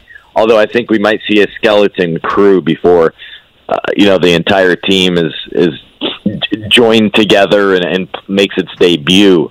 Uh, and, and Kevin Durant's been out, by the way, anyway with injury. Uh, but that, yeah, the stress reaction, the foot means you just need to get off of it, need to get rest. But I will tell you, a two-year extension also tells you uh, a, a positive side of everything is that clearly the Pacers medical staff was good with that. Was good with kind of like a turf toe injury that that he had the year before that took him out for the last three months or so. Uh, so I think those are all good indications. But um, with Miles, yeah, he was the one more people thought would get moved last year at this trade deadline. No one was talking about Sabonis, and I think just when when Halliburton became available, you had to sweeten the pot even more, and and they weren't going to make him available. Uh, if not for Sabonis. Yeah, it's just crazy when you think of the what ifs, and you know, you you are not getting Halliburton back if you trade Turner. Um, I, I, don't mm-hmm. think Sacramento would have done that, particularly this time last year. Um, uh, on the Turner front, um, how much do you think his extension, the fact that that is signed, uh, impacted or altered the Pacers' thinking here leading into today's deadline? Yeah, I, I, it definitely impacted their approach to the deadline because if not, if there was nothing to this point and there was no like and they hadn't gotten close on an agreement, right? Because they could have signed something up until March 1st. So you, the Pacers, if I'm them in the front office, you would just had to feel very comfortable that you were getting closer and that Miles was open to signing an extension.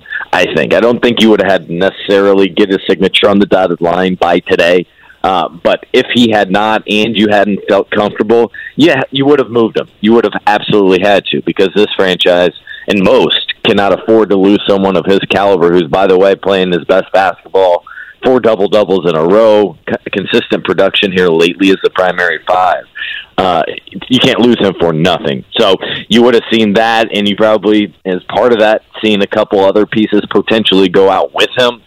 So that's made this much more of maybe a relaxed deadline, you could say, because they've had that locked up here for you know a couple weeks now. And there's just no obvious route to go. I think more than anything, the Pacers are a wait and see. Let's see how this plays out. Let's give this group more time to to play together, to grow together. Um, the only thing I would question is a lot of the players. It could be like I think we talked about last week that we want to see play together and grow together aren't getting that playing time. Scott, when you look at I don't know. You know, we, we use the term copycat league. Scott Agness, our guest on the Payless Cigars Hotline. And I don't know if it's a copycat league per se, but we use that a lot. But certainly there was the trend of the superstar buildups, right? Durant, Harden, Kyrie all together in Brooklyn. They played 16 total games together.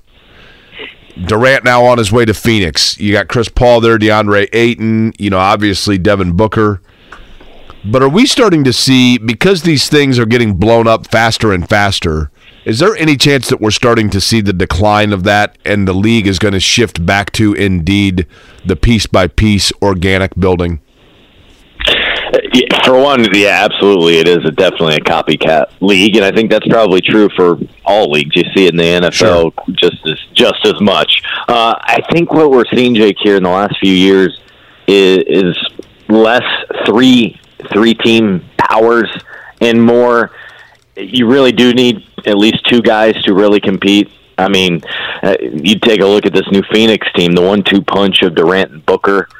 Dallas trying. I disagree, but Dallas thinking big here and trying to do a Luka and Kyrie kind of big too. I think what is out, and mostly this is from monetary and you just can't do it reasons um, financially and, and make it reasonable is where it's more than two guys. I mean, the, that Warriors and that salary cap and just the timing of everyone's contract worked out beautifully for them to have Durant and the rest of the, the other three for that one time. But that's what's changing. You're seeing you're seeing teams go to more spread, more more fast tempo styles, and you're also seeing teams I think realize we also need to surround these superstars with some talent, and not just have three, the big three, right? Like like in Miami. And Scott Agness with us from Fieldhouse Files. He's got a trade deadline primer up right now. Three o'clock today. That is when the trade deadline hits. Looking back at last night, I know you kind of referenced this just a minute or two ago. The lack of playing time with Bennedict Mathurin. To me, Scott, I think what was particularly frustrating about last night and this is something we saw against the Lakers last week. Of you got a guy that played really, really well. Um, you know, late January, what five straight games over twenty points, and I think it's an opportunity last night to pair him with Halliburton, a grouping that you want to see a lot of moving forward.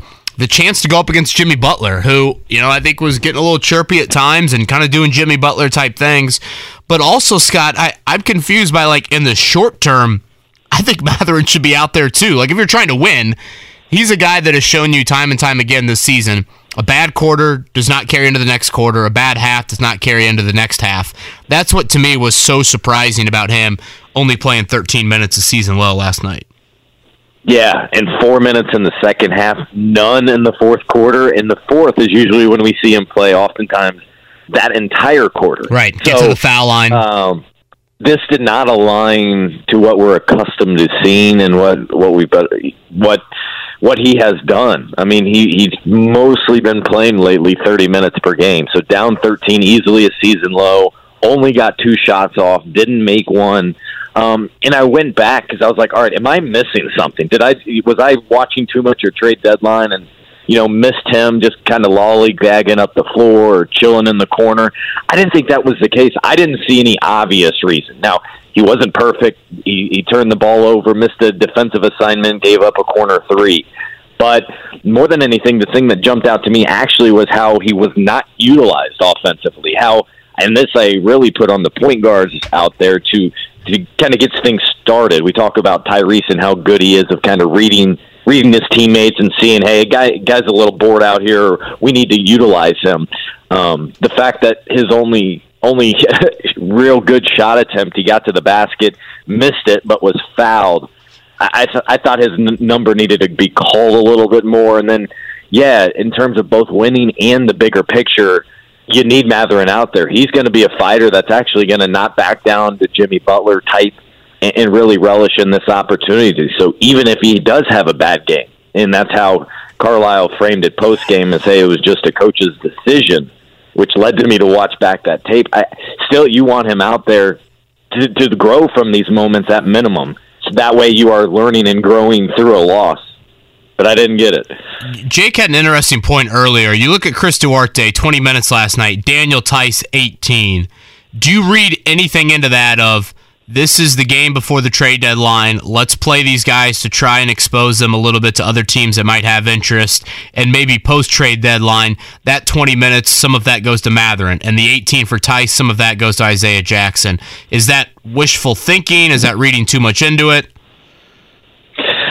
I don't. I just don't think that's the case. But I think we'll know right away. I guess the next game probably. Um, you, I always say you, you don't want to read too much into the last couple of games leading up to the trade deadline because you don't exactly know the front office goals and maybe what they're trying to see, or maybe honestly, there's a team that's like, hey, we just haven't seen enough from him.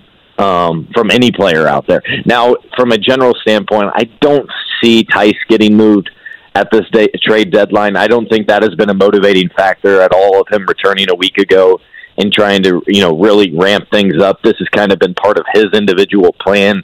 He returned exactly 12 weeks from surgery and they slowly ramped him up. Um, on top of that, he's a $9 million guy. A guy like him is normally acquired in the buyout market. Uh, that's not going to happen um, this year with his particular case. Uh, Duarte is a more interesting name. He's someone that uh, other teams have definitely looked into. They see the logjam at guard for the Pacers. They see how he's kind of not misfit, but he hadn't he hadn't felt comfortable um, all season.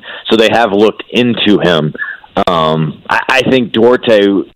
I think Duarte was just starting starting they need to see him break through a little bit. And so he had seen a couple shots go down and they were so they were rolling with him.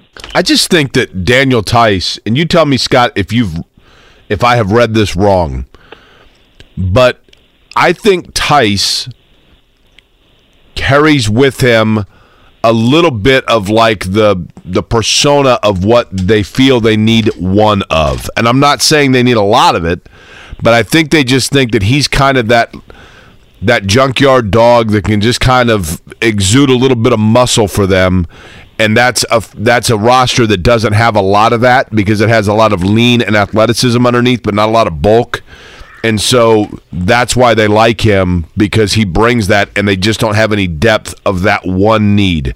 Agree or disagree I agree specifically at that spot. Um, you thought Goga might be a little bit of that, where he could come in and be change it up and provide kind of more of a physical center.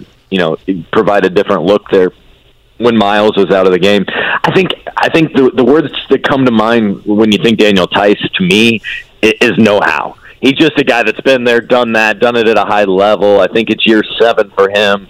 He's reading pick and rolls. He's put, trying to get guys in the right spots defensively. And by the way, he's played for this team for a week. So if right. he's doing that and feeling comfortable to do that, that that is huge. I think too for the coaching staff because it's not. It's like Halliburton. It's another coach out on the floor trying to you know move guys into the right pieces here. Now I wonder what's going to happen with Phoenix with this roster. They got all these new guys, right? You know who that might free up, Kevin? Bismack. Bismack Biyombo, basement mm-hmm. Ben, oh, right? yeah. Uh huh. Yeah, I'm I mean, I, you, boy, if he would have been thrown into that tray, can you imagine the haul they could have gotten back? You know what would be fun is if, if there was a G League team in Bismarck and he went there. Can you imagine that? Bismack and Bismarck, that'd be awesome. Scott, That's, I know it's your favorite game to play. We'll end with this. I will put the number at 0.5 over under Pacers players traded by 3 o'clock. Oh, oh, I'll say right now I'll go under. I agree. I'll go under for right now. I will admit, admit though, if this was three months ago, I probably would have said over one and a half. I, um, is where we're at, and this is where you kind of see the fluidity of a team and the, uh, the circumstances. And to your point earlier, Myles Myles signing that extension kind of changed everything there, and then um, right now, you know, I think it would only be a move on the fringes if something does get done here by 3 p.m. I mean, do you agree with this? I'll be Scott? the contrarian. I'll take over. Okay, I, here's my thought, Scott. You tell me if you agree or disagree with this. Kevin Pritchard today only picks up his phone if it's to take a call. He is not picking it up to make any. Yeah, I, yeah, I think that's that's reasonable. It's one of those where it's a it's a little bit optics, but you know you're you're listening to everything, but you're not actively pursuing anything. You're not going out and hunting for a deal, and there, there's nothing from this roster where I think you're trying to connect. I guess where I would change that is if another deal maybe gets um, finalized here if there's a way for them to work themselves into a deal, Yeah. much like they did with Caris LeVert for Victor, that's where it could be advantageous for this franchise. They got $10 million in cap space, they got some draft assets. Um, so there's several different ways they could shape it. That'd be that'd be one of the ways where it would make sense for an outbound indie call here. Scott Agness, Fieldhouse Files. It's a busy, busy day in the NBA world. Busy night last night in the NBA world. Scott, thanks for the time, man. All right, guys. Thank you. Scott Agness on the Payless Liquors hotline. Jake, I totally hear you out on taking calls versus making calls. I also think it's Kevin Pritchard's job to poke the bear a little bit today. Yeah, Teams are desperate. Teams will panic. that's fair. You always make an offer just to see if you can get something. Look at what Phoenix just did. And again, I, I get that ownership, a new ownership there has probably played into that, but I think you also kind of test people's patience. And you're in a position to where you can do a lot of different things. You've got the flexibility, the word that Pritchard uses often, optionality. You're in a good position. So I think you I think you poke the bear a little bit, see where you can get involved. Um, again, doesn't mean you got to pull the trigger on it, but we'll see what happens. Three o'clock today, the NBA trade deadline. We'll talk Colts head coaching search with Zak Keefer coming up in the nine o'clock hour, and also giving away a pair of tickets to the Ball State Cardinals. Michael Lewis, uh, future Notre Dame head coach Michael Lewis, is what I'm really Excuse me? hoping for there. That's what I'm hoping for. okay. Uh, my mom's not happy when I say that. Diehard Ball State Cardinals fan. Uh, best start in 25 years for the Cardinals. 17 and seven, eight and three in the conference. We've got a pair of tickets uh, to Worthen Arena coming up for their game on Saturday. Uh, again, Zak Keefer in about 10. Is that a trade deadline reference there? Yep. Mark Dykton, of course, on the ones and twos. NBA trade deadline coming up at 3 o'clock today. The Super Bowl this Sunday. Tomorrow we'll have Adam Vinatieri on to chat about that. He also has got a fun little event with Rob Gronkowski for the Super Bowl. And we're going to have a prop bet dude on, right, Mark? Yep. Sure are. So we'll get some some bets to place. Slew of props. Was thinking about this Super Bowl related that also impacts the Colts head coaching search, Jake. You know, offensive continuity, I think, is such a massive key in the hiring here. Um, that would be the biggest worry for a Raheem Morris, Aaron Glenn, Wink Martindale, those names of how do you sustain offensive continuity. Jalen Hurts having an MVP type season. I think if he doesn't get hurt, he probably is the MVP. This is the first time since his father coached him in high school that he has the same play caller in back to back seasons. I talked to somebody yesterday that I don't think has any more idea than the three of us who the Colts are going to hire, but it is somebody who's pretty dialed in with people close to the situation. Who said, and I said, "Who do you think it's going to be?" And he said, "Man, I, I really deep down think it's pretty clear it's going to be." And he threw me a name, and I said, "Yeah, you're probably right." And he said, Yeah, all signs seem to be pointing in that direction. So, how about I tell you that when we bring in Zak Keefer next? Again, offensive stability on that end for Jalen Hurts. That to me is so, so critical. You look at his collegiate career, had some nice years, hard to sustain it, transferred, of course, from Alabama to Oklahoma. That to me is such a critical, critical piece. Um, Zak Keefer joins us next, and Jake will give out the. Is this a, a person we should trust? I would say so. Okay. Pretty dialed in. All right, we'll do that next. So, with Whether it's audiobooks or all-time greatest hits, long live listening to your favorites. Learn more about Kisqali Ribociclib 200 milligrams at kisqali.com and talk to your doctor to see if Kisqali is right for you.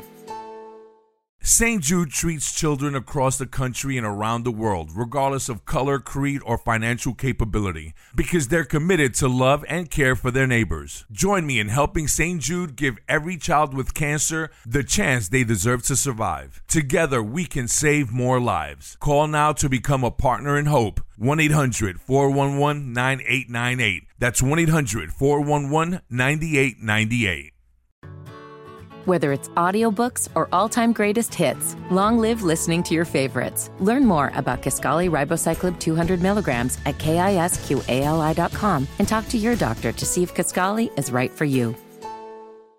Did you know St. Jude has one of the largest pediatric sickle cell programs in the country? St. Jude freely shares the discoveries they make, and every child saved at St. Jude means doctors and scientists worldwide can use this knowledge to save thousands more children everywhere. Join me today in helping to fight sickle cell disease by becoming a partner in hope. Call now 1 800 411 9898. That's 1 800 411 9898. The disclaimer.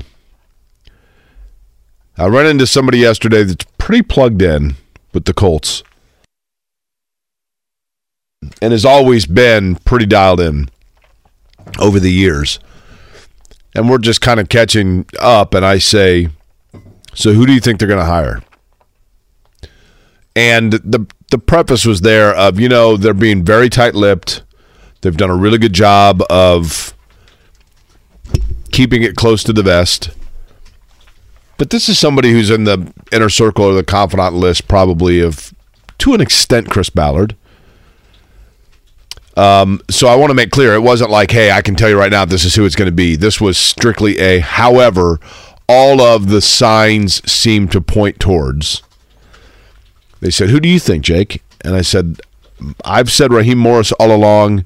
And then I had my NyQuil induced dream of Aaron Glenn. And this person said, I don't think it's going to be on the defensive side of the ball. I think they're going to hire Shane Steichen from Philadelphia.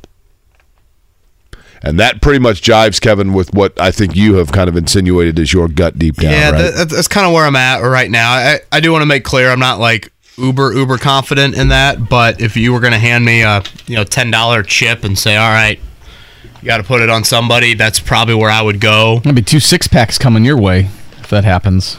I, that's right. I did get him in the draft. Um, yeah, I kind of forgot about that. Looking forward to that because I don't think I'm going to get the 30 win pacer bet. So Oh, get out of here. my bank account is struggling here. Uh, yeah, that's probably where I'm leaning. And again, we'll talk with Zak Keefer here in just a minute.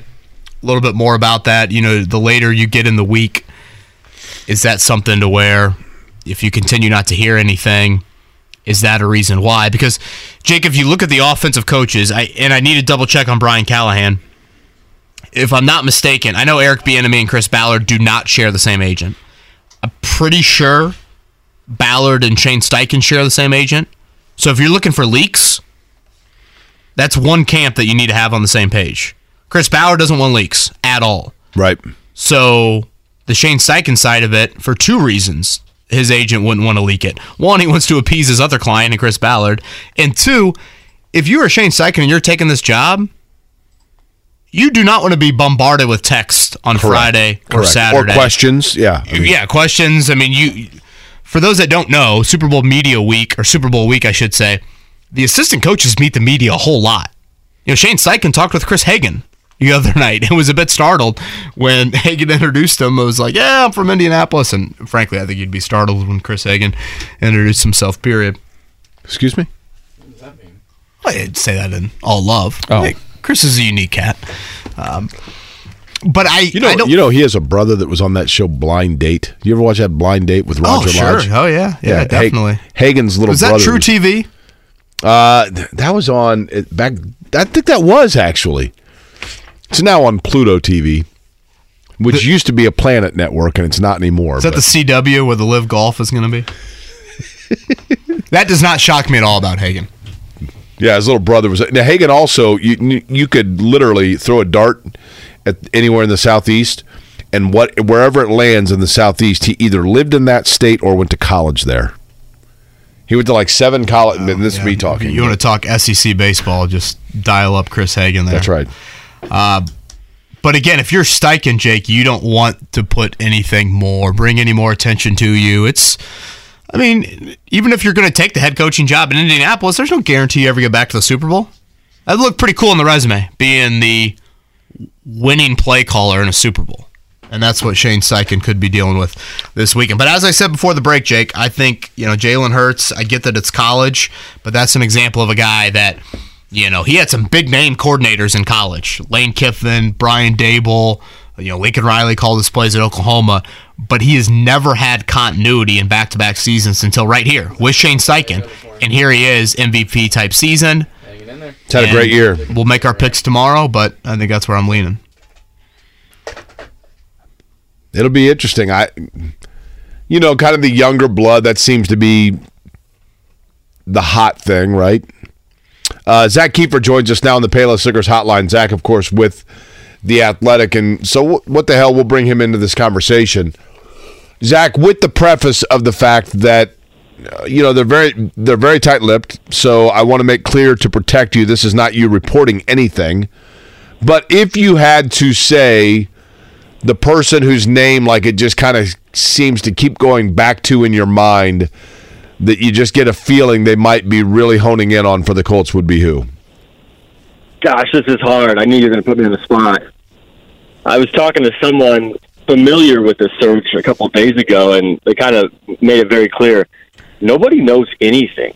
Yeah. Like this is kind of crazy. I did the numbers, and we're four and a half weeks into this search. They've had 21 interviews, 13 via Zoom, eight via in person. That's 132 hours roughly of interviews. That's pretty crazy. Um, and I still, I still honestly, Jake, do not know where this is going to go. It makes sense to a degree, and, and let me throw this out at, at you guys. It makes sense if it's Steichen and they're just waiting, right? If it's Shane Steichen, the Eagles' offensive coordinator, he'll be coaching on Sunday, and you know, I think I think this is a, a very real thing in the minds of Jim Irsay and Chris Ballard. Last time they had hired a coach before the Super Bowl, you know, they had they had come to agreement, and you know, a couple of days went by, McDaniels got cold feet and backed out. A very embarrassing day for the team, and I think part of that is the fact that they didn't vet McDaniels enough to realize this was possible. So, to avoid that embarrassment, if you're doing it this time, and if you are hiring a guy that's coaching Sunday it makes sense to just not leak anything out until after the game when really there's no way he can he can back out of it.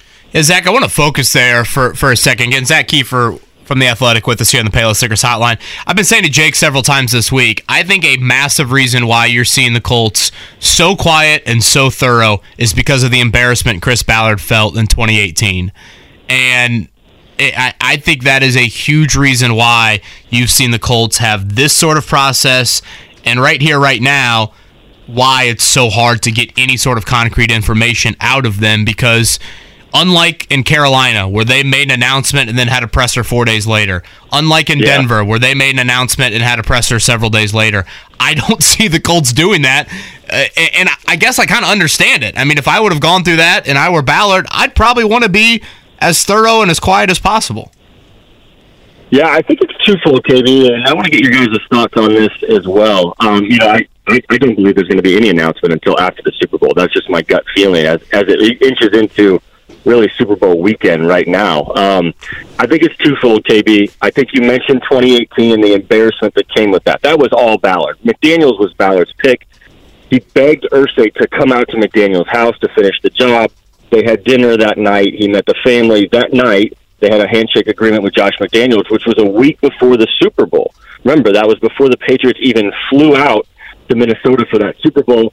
We know what happened after that and the embarrassment that came with it.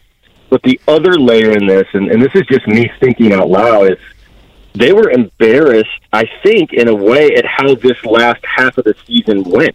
I think the, the scrutiny and the dysfunction label that followed this team following what happened in early November.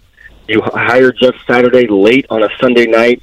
You fire Frank Reich over the phone that morning. You bring in Saturday the next night, and you think, and I think in Jim Irsay's mind, uh, he thought the fan base was going to be revved up. They were going to be fired up. They were going to be pumped. You know, you're tapping into the glory days and you're bringing back a, fan- a franchise favorite. The embarrassment that came after that, the losses in Minnesota and Dallas, et cetera, and the way they were criticized across the league for how ridiculous this was, I think the Colts right now are trying to prove a point. Look, we can have a thorough co- coaching search. We can do it everything by the book. We can have the most exhaustive, thorough, complete process in the world. Uh, I almost feel like they're going overboard. They're it's almost paralysis by analysis at this point because you're almost five weeks in and like you're thinking about third round interviews. Like, what are you going to learn in a third round interview that you didn't learn in a 12 hour second round interview? So, look, if they're trying to prove a point that they can run a normal coaching search, congratulations, you guys have done it. But at this point, you need to get a coach in here before the combine starts, for God's sake. I was wondering about that of how long. I, I mean, theoretically, whoever it is, the that person is already looking at the roster. You know, if they have an idea, but doesn't it feel like Zak that that whoever it is is going to need time to kind of figure out going into the combine what they're looking for. Does that make sense? What I'm saying? Like, I, I mean, oh yeah. H- how long do you need to get ready for the combine? It, you can't just turn around and walk into it, can you? Yeah, a coach can. Um, it's it's not as complicated as it might seem. Look, they're already familiar with the roster because that was a heavy discussion during these interviews. You don't come in there and not have some thoughts on the roster. And one of the questions Chris Ballard has asked these guys in every single interview is is what do you think of our team, right? And these guys are going to go through position by position. They're going to go through the scheme, the talent, the contracts, and I think one of the beneficial things for this team moving forward is something they needed they needed some honesty. They needed some cold blooded honesty about where they're at and why they're there. Because their approach, and I've talked to JMV about this, their approach and all that, like Ballard's approach has, has not worked. Like the facts are the facts. They haven't won a division in seven or eight years and et cetera. So I think, Jake, those coaches that came into those interviews have a pretty good feel for why this team is where it's at and what's working and what's not. Um, look, they had some people down in Mobile last week at the Senior Bowl. The scouting staff, the personnel staff, Denise Ballard, they can handle all the draft prep work. There's still three months to go. They're going to have plenty of time. The other caveat I would add is a lot of people have asked me, like, are they still going to be able to hire a really good coaching staff? And that's a very real concern. Yeah, agreed. Right? A lot of good coaches have been scooped up. Now, if you go back to the last time, I thought Frank Reich put together a really, really good coaching staff in 2018. Late in the game, he was hired a week after the Super Bowl.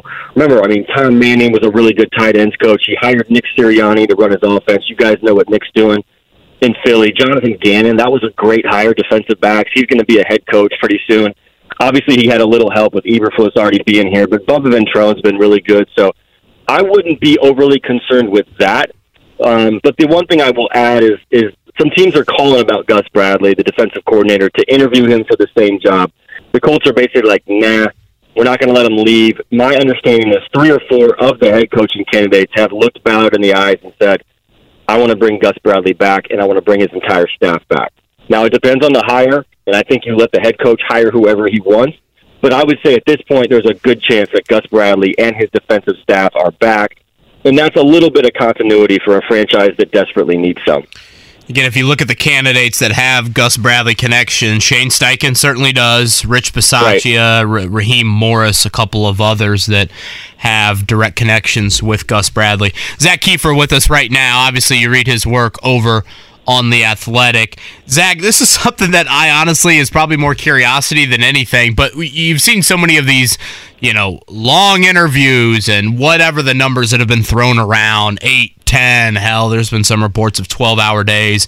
And Jake and I were, you know, kind of going back and forth on like what exactly they're talking about for that long. And when you kind of map it out, I mean, there are about, I think, eight pretty legit topics that you could be talking about for that long. So basically, I guess I'm just asking for, you know, if it, you have any insight into what these interviews look like. Because when you do think about it, Irsay not necessarily involved in the first round, more involved in the second round. You're going to talk quarterback plan. You're going to talk free agency. You're going to talk draft. Like you said, you're going to talk roster. You're going to talk just general background.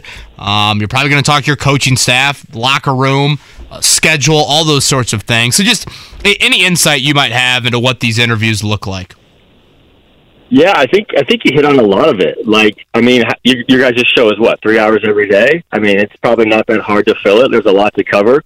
If you're an NFL head coach, and the one thing that's been made clear to me by executives and coaches who have been through this process is like how much different the job is from OC and DC to head coach. And I mean, not the football stuff, right? Like coaching is is the easy part because these guys have been doing that forever. It's it's the other stuff. It's like the CEO type stuff. Like that's the other stuff that gets in the way in a lot of ways of just doing the job. And I think some coaches are really really good at that at compartmentalizing and some struggle.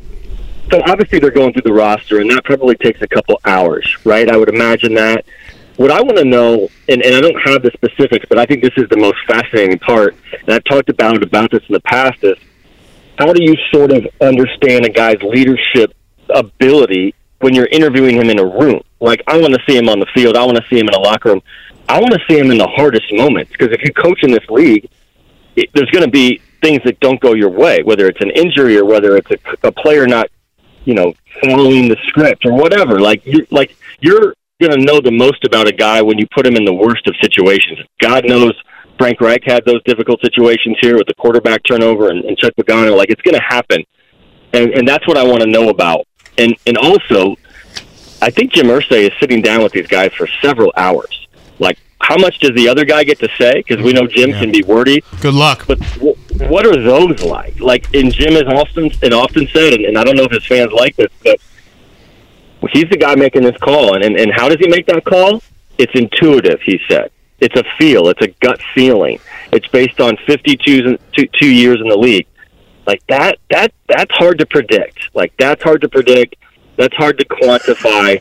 Um, but man, I would love to be a fly on the wall for for those four hours because I bet you hear a little bit of everything. I bet you hear some some rock and roll history, some Gale Sayers, Gale Sayers, like all. I bet you hear the whole gamut when you sit down with Jim Irsay for four hours.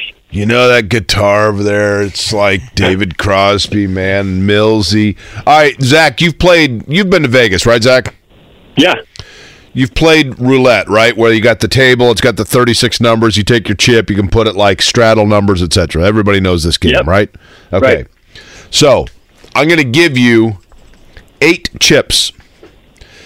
Before you on the roulette board are the following spaces Raheem Morris, Aaron Glenn, Brian Callahan, Jeff Saturday, Bisaccia, Shane Steichen, and then one that just says other. You get to put the chips on the different names. If it's touching a name, then bingo, you're a winner. Do you put a chip on Jeff Saturday, or do you double up your chips on another name? I do not. I do not, and and I feel pretty strongly about this. From everything I've heard for the last couple of weeks, I, I just don't think he's going to get this job. I know he wanted this job very badly. I don't think he's going to get this job. Obviously, you guys know that things can change and things change fast with this organization, but I just don't think he gets the job. Um, I'm thinking Jake. I'm thinking Steichen's got a good chance. I've heard some really good things about Brian Callahan. I know Raheem Morris interviewed well. I heard Bisaccia and Aaron Glenn interviewed well, and I know that sounds redundant, right? I mean, of course, everybody wants to leak out that they interviewed well, but this is crazy. Like we're five weeks into this, and and nobody really knows what they're going to do. And I think, frankly, I think the Colts like this. I think they like keep people guessing. Do you think they've made a decision? I think so. I, I think maybe if if they haven't told anyone, I still think you know in their mind they have to know who it is at this point, right? With all the information they've, Right, they've right, gathered. Um, but from my understanding, the coaches that interviewed are still waiting. Like guys that are not in the playoffs, like obviously Steichen's busy, but the rest of them, from my understanding, early this week they were just kind of like, okay, I'll just wait for a call. So that's the interesting part. Is like usually that's how start things start to leak out. Like a couple coaches that were candidates for the Cardinals found out this week that they're no longer candidates, so that helps you winnow the field. That's not happening here. And it wouldn't surprise me if the Colts don't make any of those types of moves to prevent a leak until Monday or Tuesday. That leads to this question, Zak. A lot of people have asked me, or a lot of people have commented to me, and I get it. You know, people are like, oh, poor media guys. You just, you know, you feel like they owe it to you to let you know what's going on. I don't think that at all. I, I don't. However, the longer this plays out and the longer this pans out, and the longer you theoretically, if it is the case, have coaches that are kind of waiting for that call, does that actually hurt Indianapolis in the future where the next time they're in this situation again, coaches are going to say to themselves, I'm not throwing my hat in their ring. Look what they did to my buddy.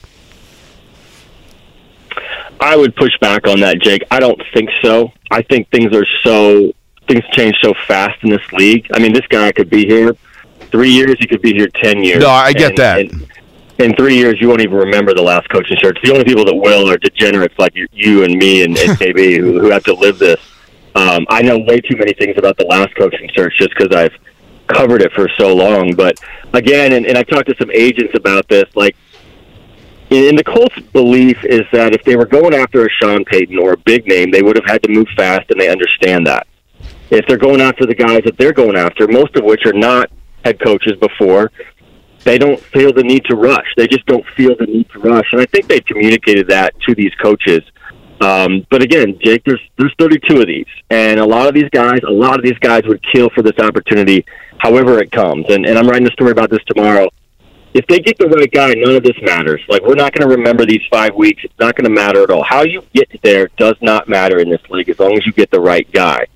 If you get the wrong guy, you got to go back and look at the process and figure out what you did poorly. And I think this is a result, like you guys mentioned at the first question. This is a result of what went wrong in 2018 in a lot of ways. So that search was pretty quick. They had a they had an end in mind from the very beginning. They wanted to get an offensive guy. They ignored a really good candidate in Mike Vrabel. Not ignore, but he was never going to get the job, and they went with McDaniels. It blew up in their face, and I think this is sort of the result of that. Uh, a very long-winded way of saying this is the byproduct of all that went wrong in 2018. Zak will end with this, and again, Zak Keefer uh, from the Athletic. Um, a non-coaching question to cap things. Um, I kind of Oh. forgot about this, but it is the NFL Honor Show tonight at nine o'clock. Part of the NFL Honor Show is the announcement of the 2023 Hall of Fame class. I probably lean towards no. Un- Unfortunately, because I think both are pretty deserving. But do you think Reggie Wayne and or Dwight Freeney get the call to the Hall tonight? I don't, you know, I need to get my buddy Mike Chappell on here to answer because he's our inside source with the You know he's a steel trap right now. Right, poor guy. He's uh he is a steel trap, but he's the guy that's pitching in, in the room, and and you can always get a feel in that room. He says about whether these guys are receptive. Um, I I I just don't. I, it's just tough to see these guys sneaking in. I didn't like the class last year. I thought that was Reggie's turn, um, but I feel like I feel like there's a little Colts fatigue, to be honest. And I know Colts fans hate to hear that, but you had Peyton and Marvin and Edgerrin and Polian and Dungy all go in consecutively in a lot of ways, and I feel like the voters in their minds, whether they admit, it or not, are a little tired of putting Colts players in. So I think it'll probably go elsewhere, but I think Freeney will have a chance down the line. I'm, I'm not sure about Reggie. I feel like his best chance was last year. Interesting. I don't disagree. That's interesting. Yeah, the whole wideout position is just odd. Like Torry Holt, Yeah, Andre like- Johnson, Reggie Wayne. I, yeah, well, Andre Reed going in before Marvin No, was, was- just absurdity in my mind. Like just look at the agree Marvin was it wasn't even close, but it doesn't always reflect that. couldn't agree more. Zak, uh, good luck. Keep pumping the coffee, and we'll be looking for that update. And by the way, nice story on Quiddy Pay. Um, if you guys missed that, Quiddy Pay was a guest at the uh, State of the Union the other night. Really nice story by Zak on that. Thanks, guys. Appreciate it. Zak Keefer from the Athletic. If you if you were Zak and you had to sign your name on stuff, do you go with just the big Z like Zorro, or do you do the capitalized Z in your signature? You know, there there dra- there there might not be a letter in the alphabet that has a greater disparity between the print and the cursive than the letter Z. Which which would you go with? Yeah, there's another letter. I haven't written cursive in a while. There's another letter I felt like always had huge disparity. Um, with Zak's name, L L would be one. Zak's name is just Z A K. His first name. That's how he spells it. Right. So if I were Zak, I would just bleed the Z right into my last name. You've got back to back K's. So you might as well just go with Z. Screw the A. Just go with Z Right. Keefer. That's not bad. Isn't that his Twitter? You know, the G has some variation Yeah. to it. I thought the G is always really drastic. Now, I hope we're done with cursive. supposedly we are. F is a bit much too. I Yeah, remember. Do you guys F and remember? T always look the same? Do you remember when you were in elementary school and the first time that you saw like uh, something written in cursive, it was like a foreign language. It was like, what What is Oh, that? Hieroglyphics. S has some variation to it. I just remember my cursive was never very good. My teacher's like, uh, you get like points deducted if they couldn't read it. I'm like, well, if I could just print it, you'd be able to read it. if I need to use this newfangled thing you're trying to teach me. Are we on the same page? No, for Reggie Wayne, Dwight Freeney tonight. No, but eventually, that's where I'm at. I, I will say both get in, but no tonight. I don't know that Freeney ever gets in. Really? I don't. That's a pretty good resume. It is. And you've heard me say this before. I think Mathis should be in before Freeney. I would agree with that. Leads the NFL history, strip sack leader. So who you picking to go in tonight, Kev? Who's some I'll names go you Joe think? Thomas. I'll go Darrelle Revis. Again, this is who I think, not who I believe should go in. I'll go Demarcus Ware. I feel pretty good about those three. And then um, Devin Hester and Torry Holt to round it out. You think Devin Hester gets in? You should. I, If you're the best player at a position, you you should go in. What do, what do you guys think about Jared Allen? He's the Hall of Very Good, I would say. He had a long I don't know he's career. Hall of I, I think he was pretty darn good. Here, let's pull up real quick before we get to the check down. and Patrick everything. Willis didn't You- play you, a lot. You but pull really up good. Dwight Freeney's stats. I'll pull up Jared Allen's. Okay. So you pull up Freeney. I pull up Jared Allen. Okay. Okay. We will go with now, just so people are clear, because I, I pointed out with somebody the other day mentioning how many times they were all pro, and they're like, dude, that's a popularity contest. And I'm like, no, no, no, that's the Pro Bowl. All pro means the writers have voted you the best at your position. Okay. How many all pros for Dwight Freeney? Uh, Dwight Freeney has one, two, three, four. That's the same number as Jared Allen. Uh, how all pros. How many sacks for Dwight Freeney? 125 and a half. Okay, 136 for Jared Allen. How many total tackles for Dwight Freeney? 350. 648 for Jared Allen. How many interceptions for Dwight Freeney? How many years did Jared Allen play?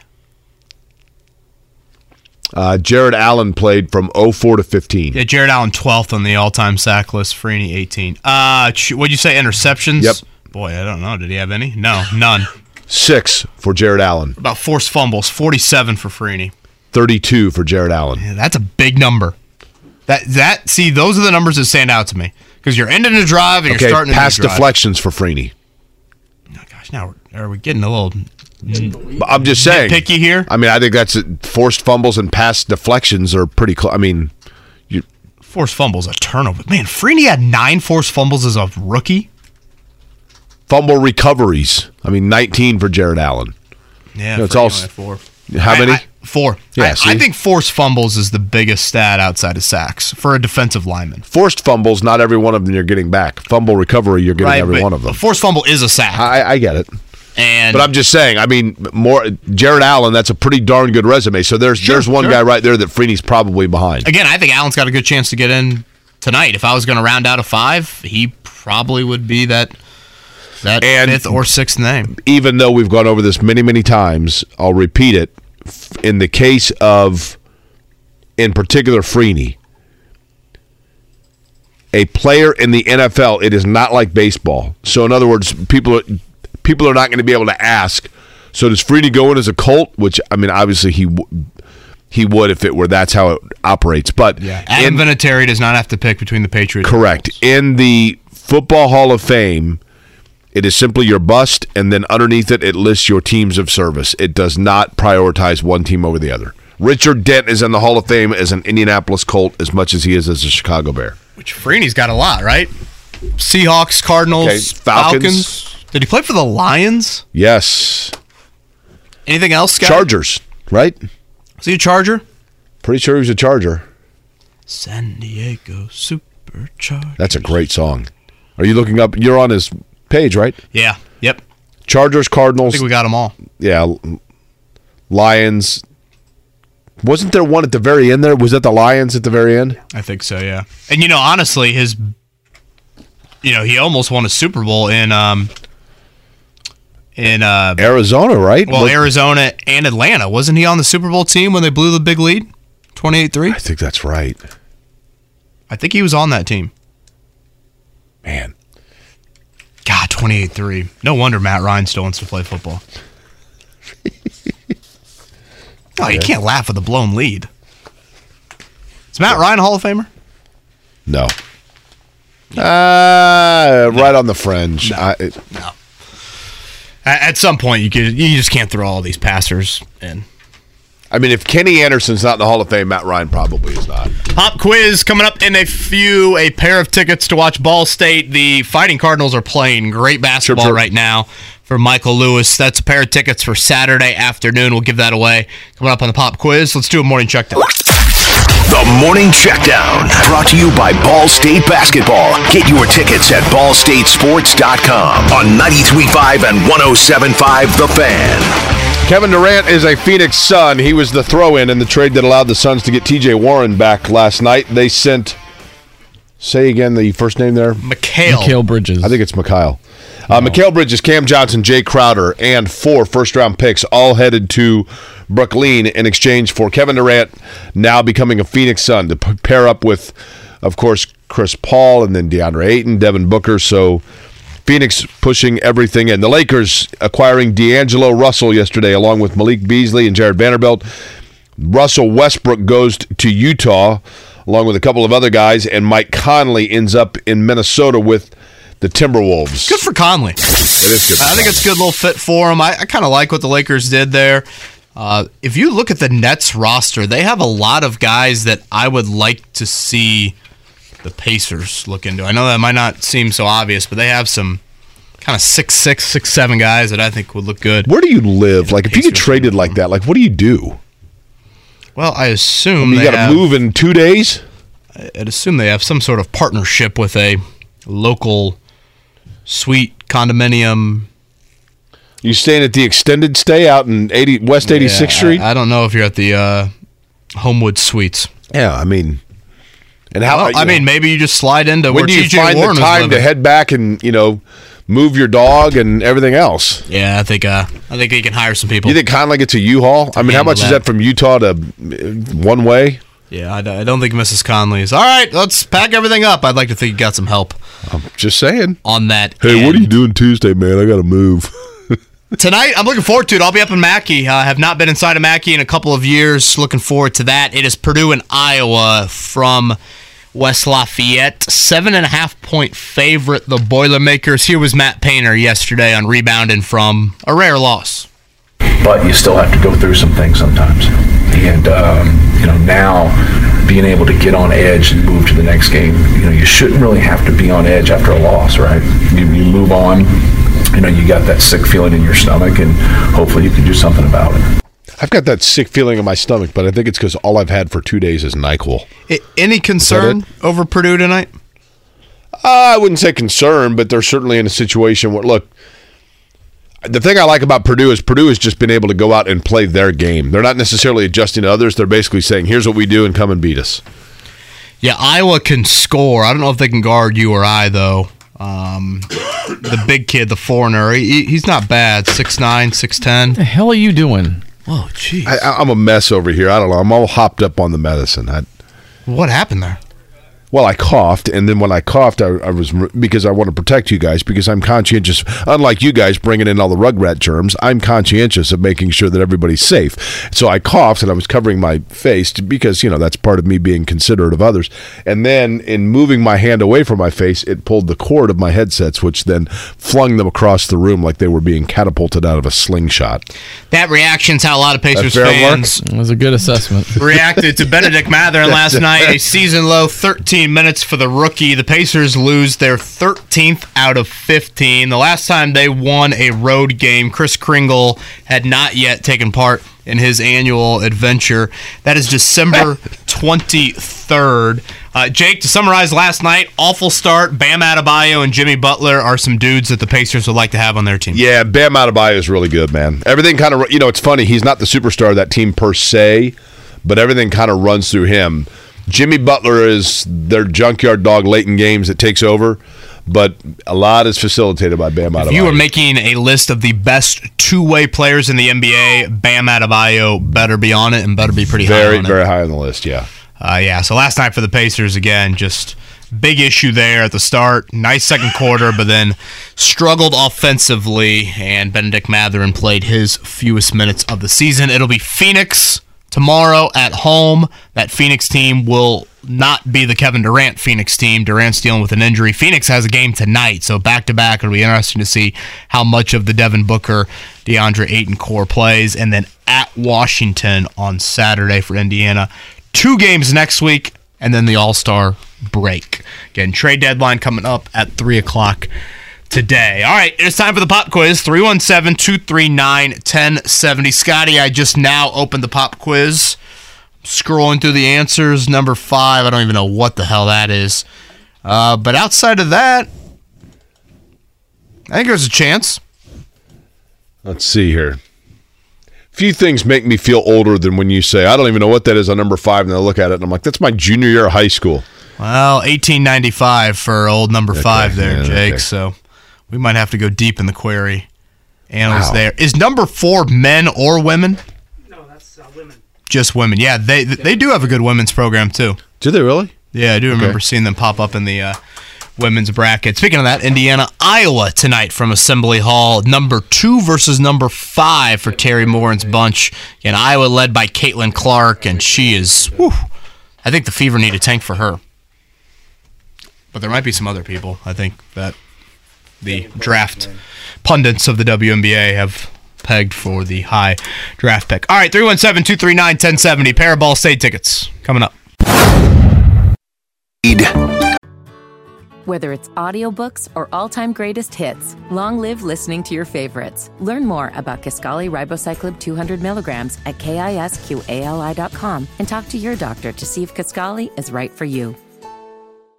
When St. Jude opened in 1962, childhood cancer was considered incurable. Since then, St. Jude has helped push the overall survival rate from 20% to more than 80%. St. Jude won't stop until no child dies from cancer. Join me today in supporting St. Jude by calling 1 800 411 9898. That's 1 800 411 9898 to become a partner in hope. Your gift to St. Jude could last a lifetime. Can you handle the pressure? Sharpen your pencils. It's time for the pop quiz with Kevin and Query. Brought to you by Jiffy Lube, Indiana's favorite oil change since 1985. All right, what do you think, Kev? Doable, not doable? Yeah. I don't know. The more I looked at it, the more I started getting a little bit worrisome for whoever's going to hop on here. I mean, one's 50 50, but and two, we've certainly talked about. But yeah, I don't, yeah. This is a little bit more difficult than I thought. Nowhere near what I thought Monday was. Monday was, I thought someone had kidnapped Scotty. Do we have callers lined up, Mark? We do. Uh, let's go number. Point spread tonight for Purdue is seven and a half. So let's go with caller seven. Pete. Pete. Hey, what's going on? Pete, how you doing, man? I'm doing great, brother. Pete, uh, if you had to pick one Super Bowl snack to have this Sunday, the one Super Bowl snack would be what? Oh my. Um, loaded nachos. Okay. Oh, what are we loading them with? Um, beef, avocado, tomato, onion, lettuce, black beans. Let's go. Keep it coming. Unbelievable. That's a mountain. Pete, if I told you that when I was in high school, one of my favorite musical bands had a member of it named Pete Nice, would you know who that is? I would not. Okay. Um, you ever read the book Pete the Cat? My daughter loves it. Nope. What if I told you that I was invited to be a pallbearer for one of the stars of Pete's Dragon? Do you know that movie? I I know what it is, but I don't. Uh, I haven't seen it. Are you Are you sure you're named Pete? How about the bowler Pete Weber? I know Pete Weber. Yeah. Okay, all right. How about there the we go. Adventures of Pete and Pete, one of the best Nickelodeon shows in the '90s. Do you know the name of the that, the middle Brady brother? Greg was the oldest. Bobby was the youngest. There was the middle one there. Uh, well, Mike was the dad, right? Mike was the dad. Yep, yep. Uh, Peter Brady. That is correct. Yeah. Cousin, cousin Marcus, who was a former Colts offensive coordinator. Pete, are you native to Indianapolis? I am not. I'm originally from Fort Wayne. Oh, okay. And that would be uh, Snider. That would be Dunbar. That would be uh, Luers. that'd The be- Archers. Which one's that? The Archers, Fort Wayne Southside. Gotcha. Huh. Southside. Okay. All right. Very, very well. It's a Uh, unique nickname. Pete, would you like for me, that would be Jake, to lead you off with question number one, or would you like for Kevin Bowen to give you the first question? Uh, let's go with Jake. Okay, here we go, Pete. Question number one Who has more 30 point, 10 assist games in the history of the Portland Trailblazers? Damian Lillard or every other Blazer combined? I'll say Damian Lillard. Okay. All right, Pete. Kevin Durant to the Suns last night. The Suns have never won an NBA championship in their 54 seasons of existence. That is the third longest current championship drought in the NBA. Who has the longest active NBA championship drought? Is it the Knicks, Hawks, Kings, or Trailblazers? Um, This team has moved locations. um, say it again. What, what are my choices? Yeah, it's the Knicks, the Hawks, the Kings, or the Trailblazers. They also have the longest playoff droughts. I'll say the Kings. Okay. Question number three. Russell Westbrook was traded from the Lakers to the Jazz in a three team deal. He is just the second player in NBA history to be traded four times after being named most valuable player. Who was the first to have done that? Was it Bill Walton, Bob McAdoo, Wilt Chamberlain, or Moses Malone? Uh, I'm going to go with Moses. Right, number four here, Pete. The UConn women's basketball streak of not losing back-to-back games in the same season came to an end last night at 1,083 straight games. Got to go back to 1993. Who now has the longest active streak of consecutive games without back-to-back losses in the same season in women's D1 college basketball? Is it A, Gonzaga, B, South Carolina, C, Indiana, D, Iowa? Oh, my. Mary Few is the head coach, if I'm not mistaken. That's right. That's right. Say, say it again. Who's the coach? Uh, Mary Few, I believe, is her name. Been there a while. Really enjoyed Let's spoke. And the cho- was Gonzaga one of the choices? Uh, the four choices: Iowa, Indiana, South Carolina, and Gonzaga. South Carolina. No, no, no, no, no, no. Holy You say her name is Few. I'll go with Gonzaga. boy, we gotta dump those nachos. Okay. Pete, here we go. Last one. And this is a significant sport in terms of the collegiate level of your hometown. Basketball is not the only sport that was invented in Springfield, Massachusetts. On this day in 1895, William Morgan presented his new sport known as Mintonette at the Springfield College. By what name do we now know Mintonette to be? Is it badminton, volleyball, dodgeball, or handball? Um, uh, handball. I, I always thought Muncie was more known for. Well, I believe that Karch Kiraly coached in Fort Wayne. Oh, it's volleyball. Okay, If it's Karch Kiraly, it's volleyball. Didn't he have a Fort Wayne connection? I'm not. I'm not aware of that. I thought he was a L.A. guy. Yeah, I'll tell you what. Pete seems very coachable. When we when we have tried to push him down one path, he has jumped on it right away. Totally, yeah. Very coachable here. All right, Pete, let's see how you did. And no matter what, stay on the line because you've got some Muncie related things coming your way. All right, 30 point, 10 assist game for Damian Lillard last night. Who has more in Trailblazers history, Damian Lillard or the field? Uh, the answer is Damian Lillard. Uh, C. Uh, correcto. Uh, number two, the longest playoff drought in the NBA is also the same as the longest active championship drought 71 seasons for the Kings. That is correct. Uh, question number three. Russell Westbrook traded four times after being an MVP. The only other guy that for that to happen to, and I remember late in this guy's career, the PA announcer for the Lakers when you'd watch a game when he'd score, just saying, "Bob McAdoo, Bob McAdoo, the correct answer. 74 75 MVP with Buffalo. It's now the Clippers, by the way. Then traded to the Knicks, Celtics, Pistons, and Lakers. Gonzaga and volleyball correct for the other two. You don't even get a lousy copy of our. Now I'm looking, Scotty. You tell me. Am I hallucinating in the fact that there's some weird Karch Kiraly connection to Fort Wayne? I thought for certain that he coached at IPFW. Maybe I'm wrong. I always thought Muncie was. Well, I know that Muncie is West a Muncie's a huge hotbed for sure. Ball State, for Muncie. for volleyball, no question about it. Like, there's been years where Muncie schools have won each of the classes of volleyball. Yeah. Oh yeah. Muncie Burris dominant.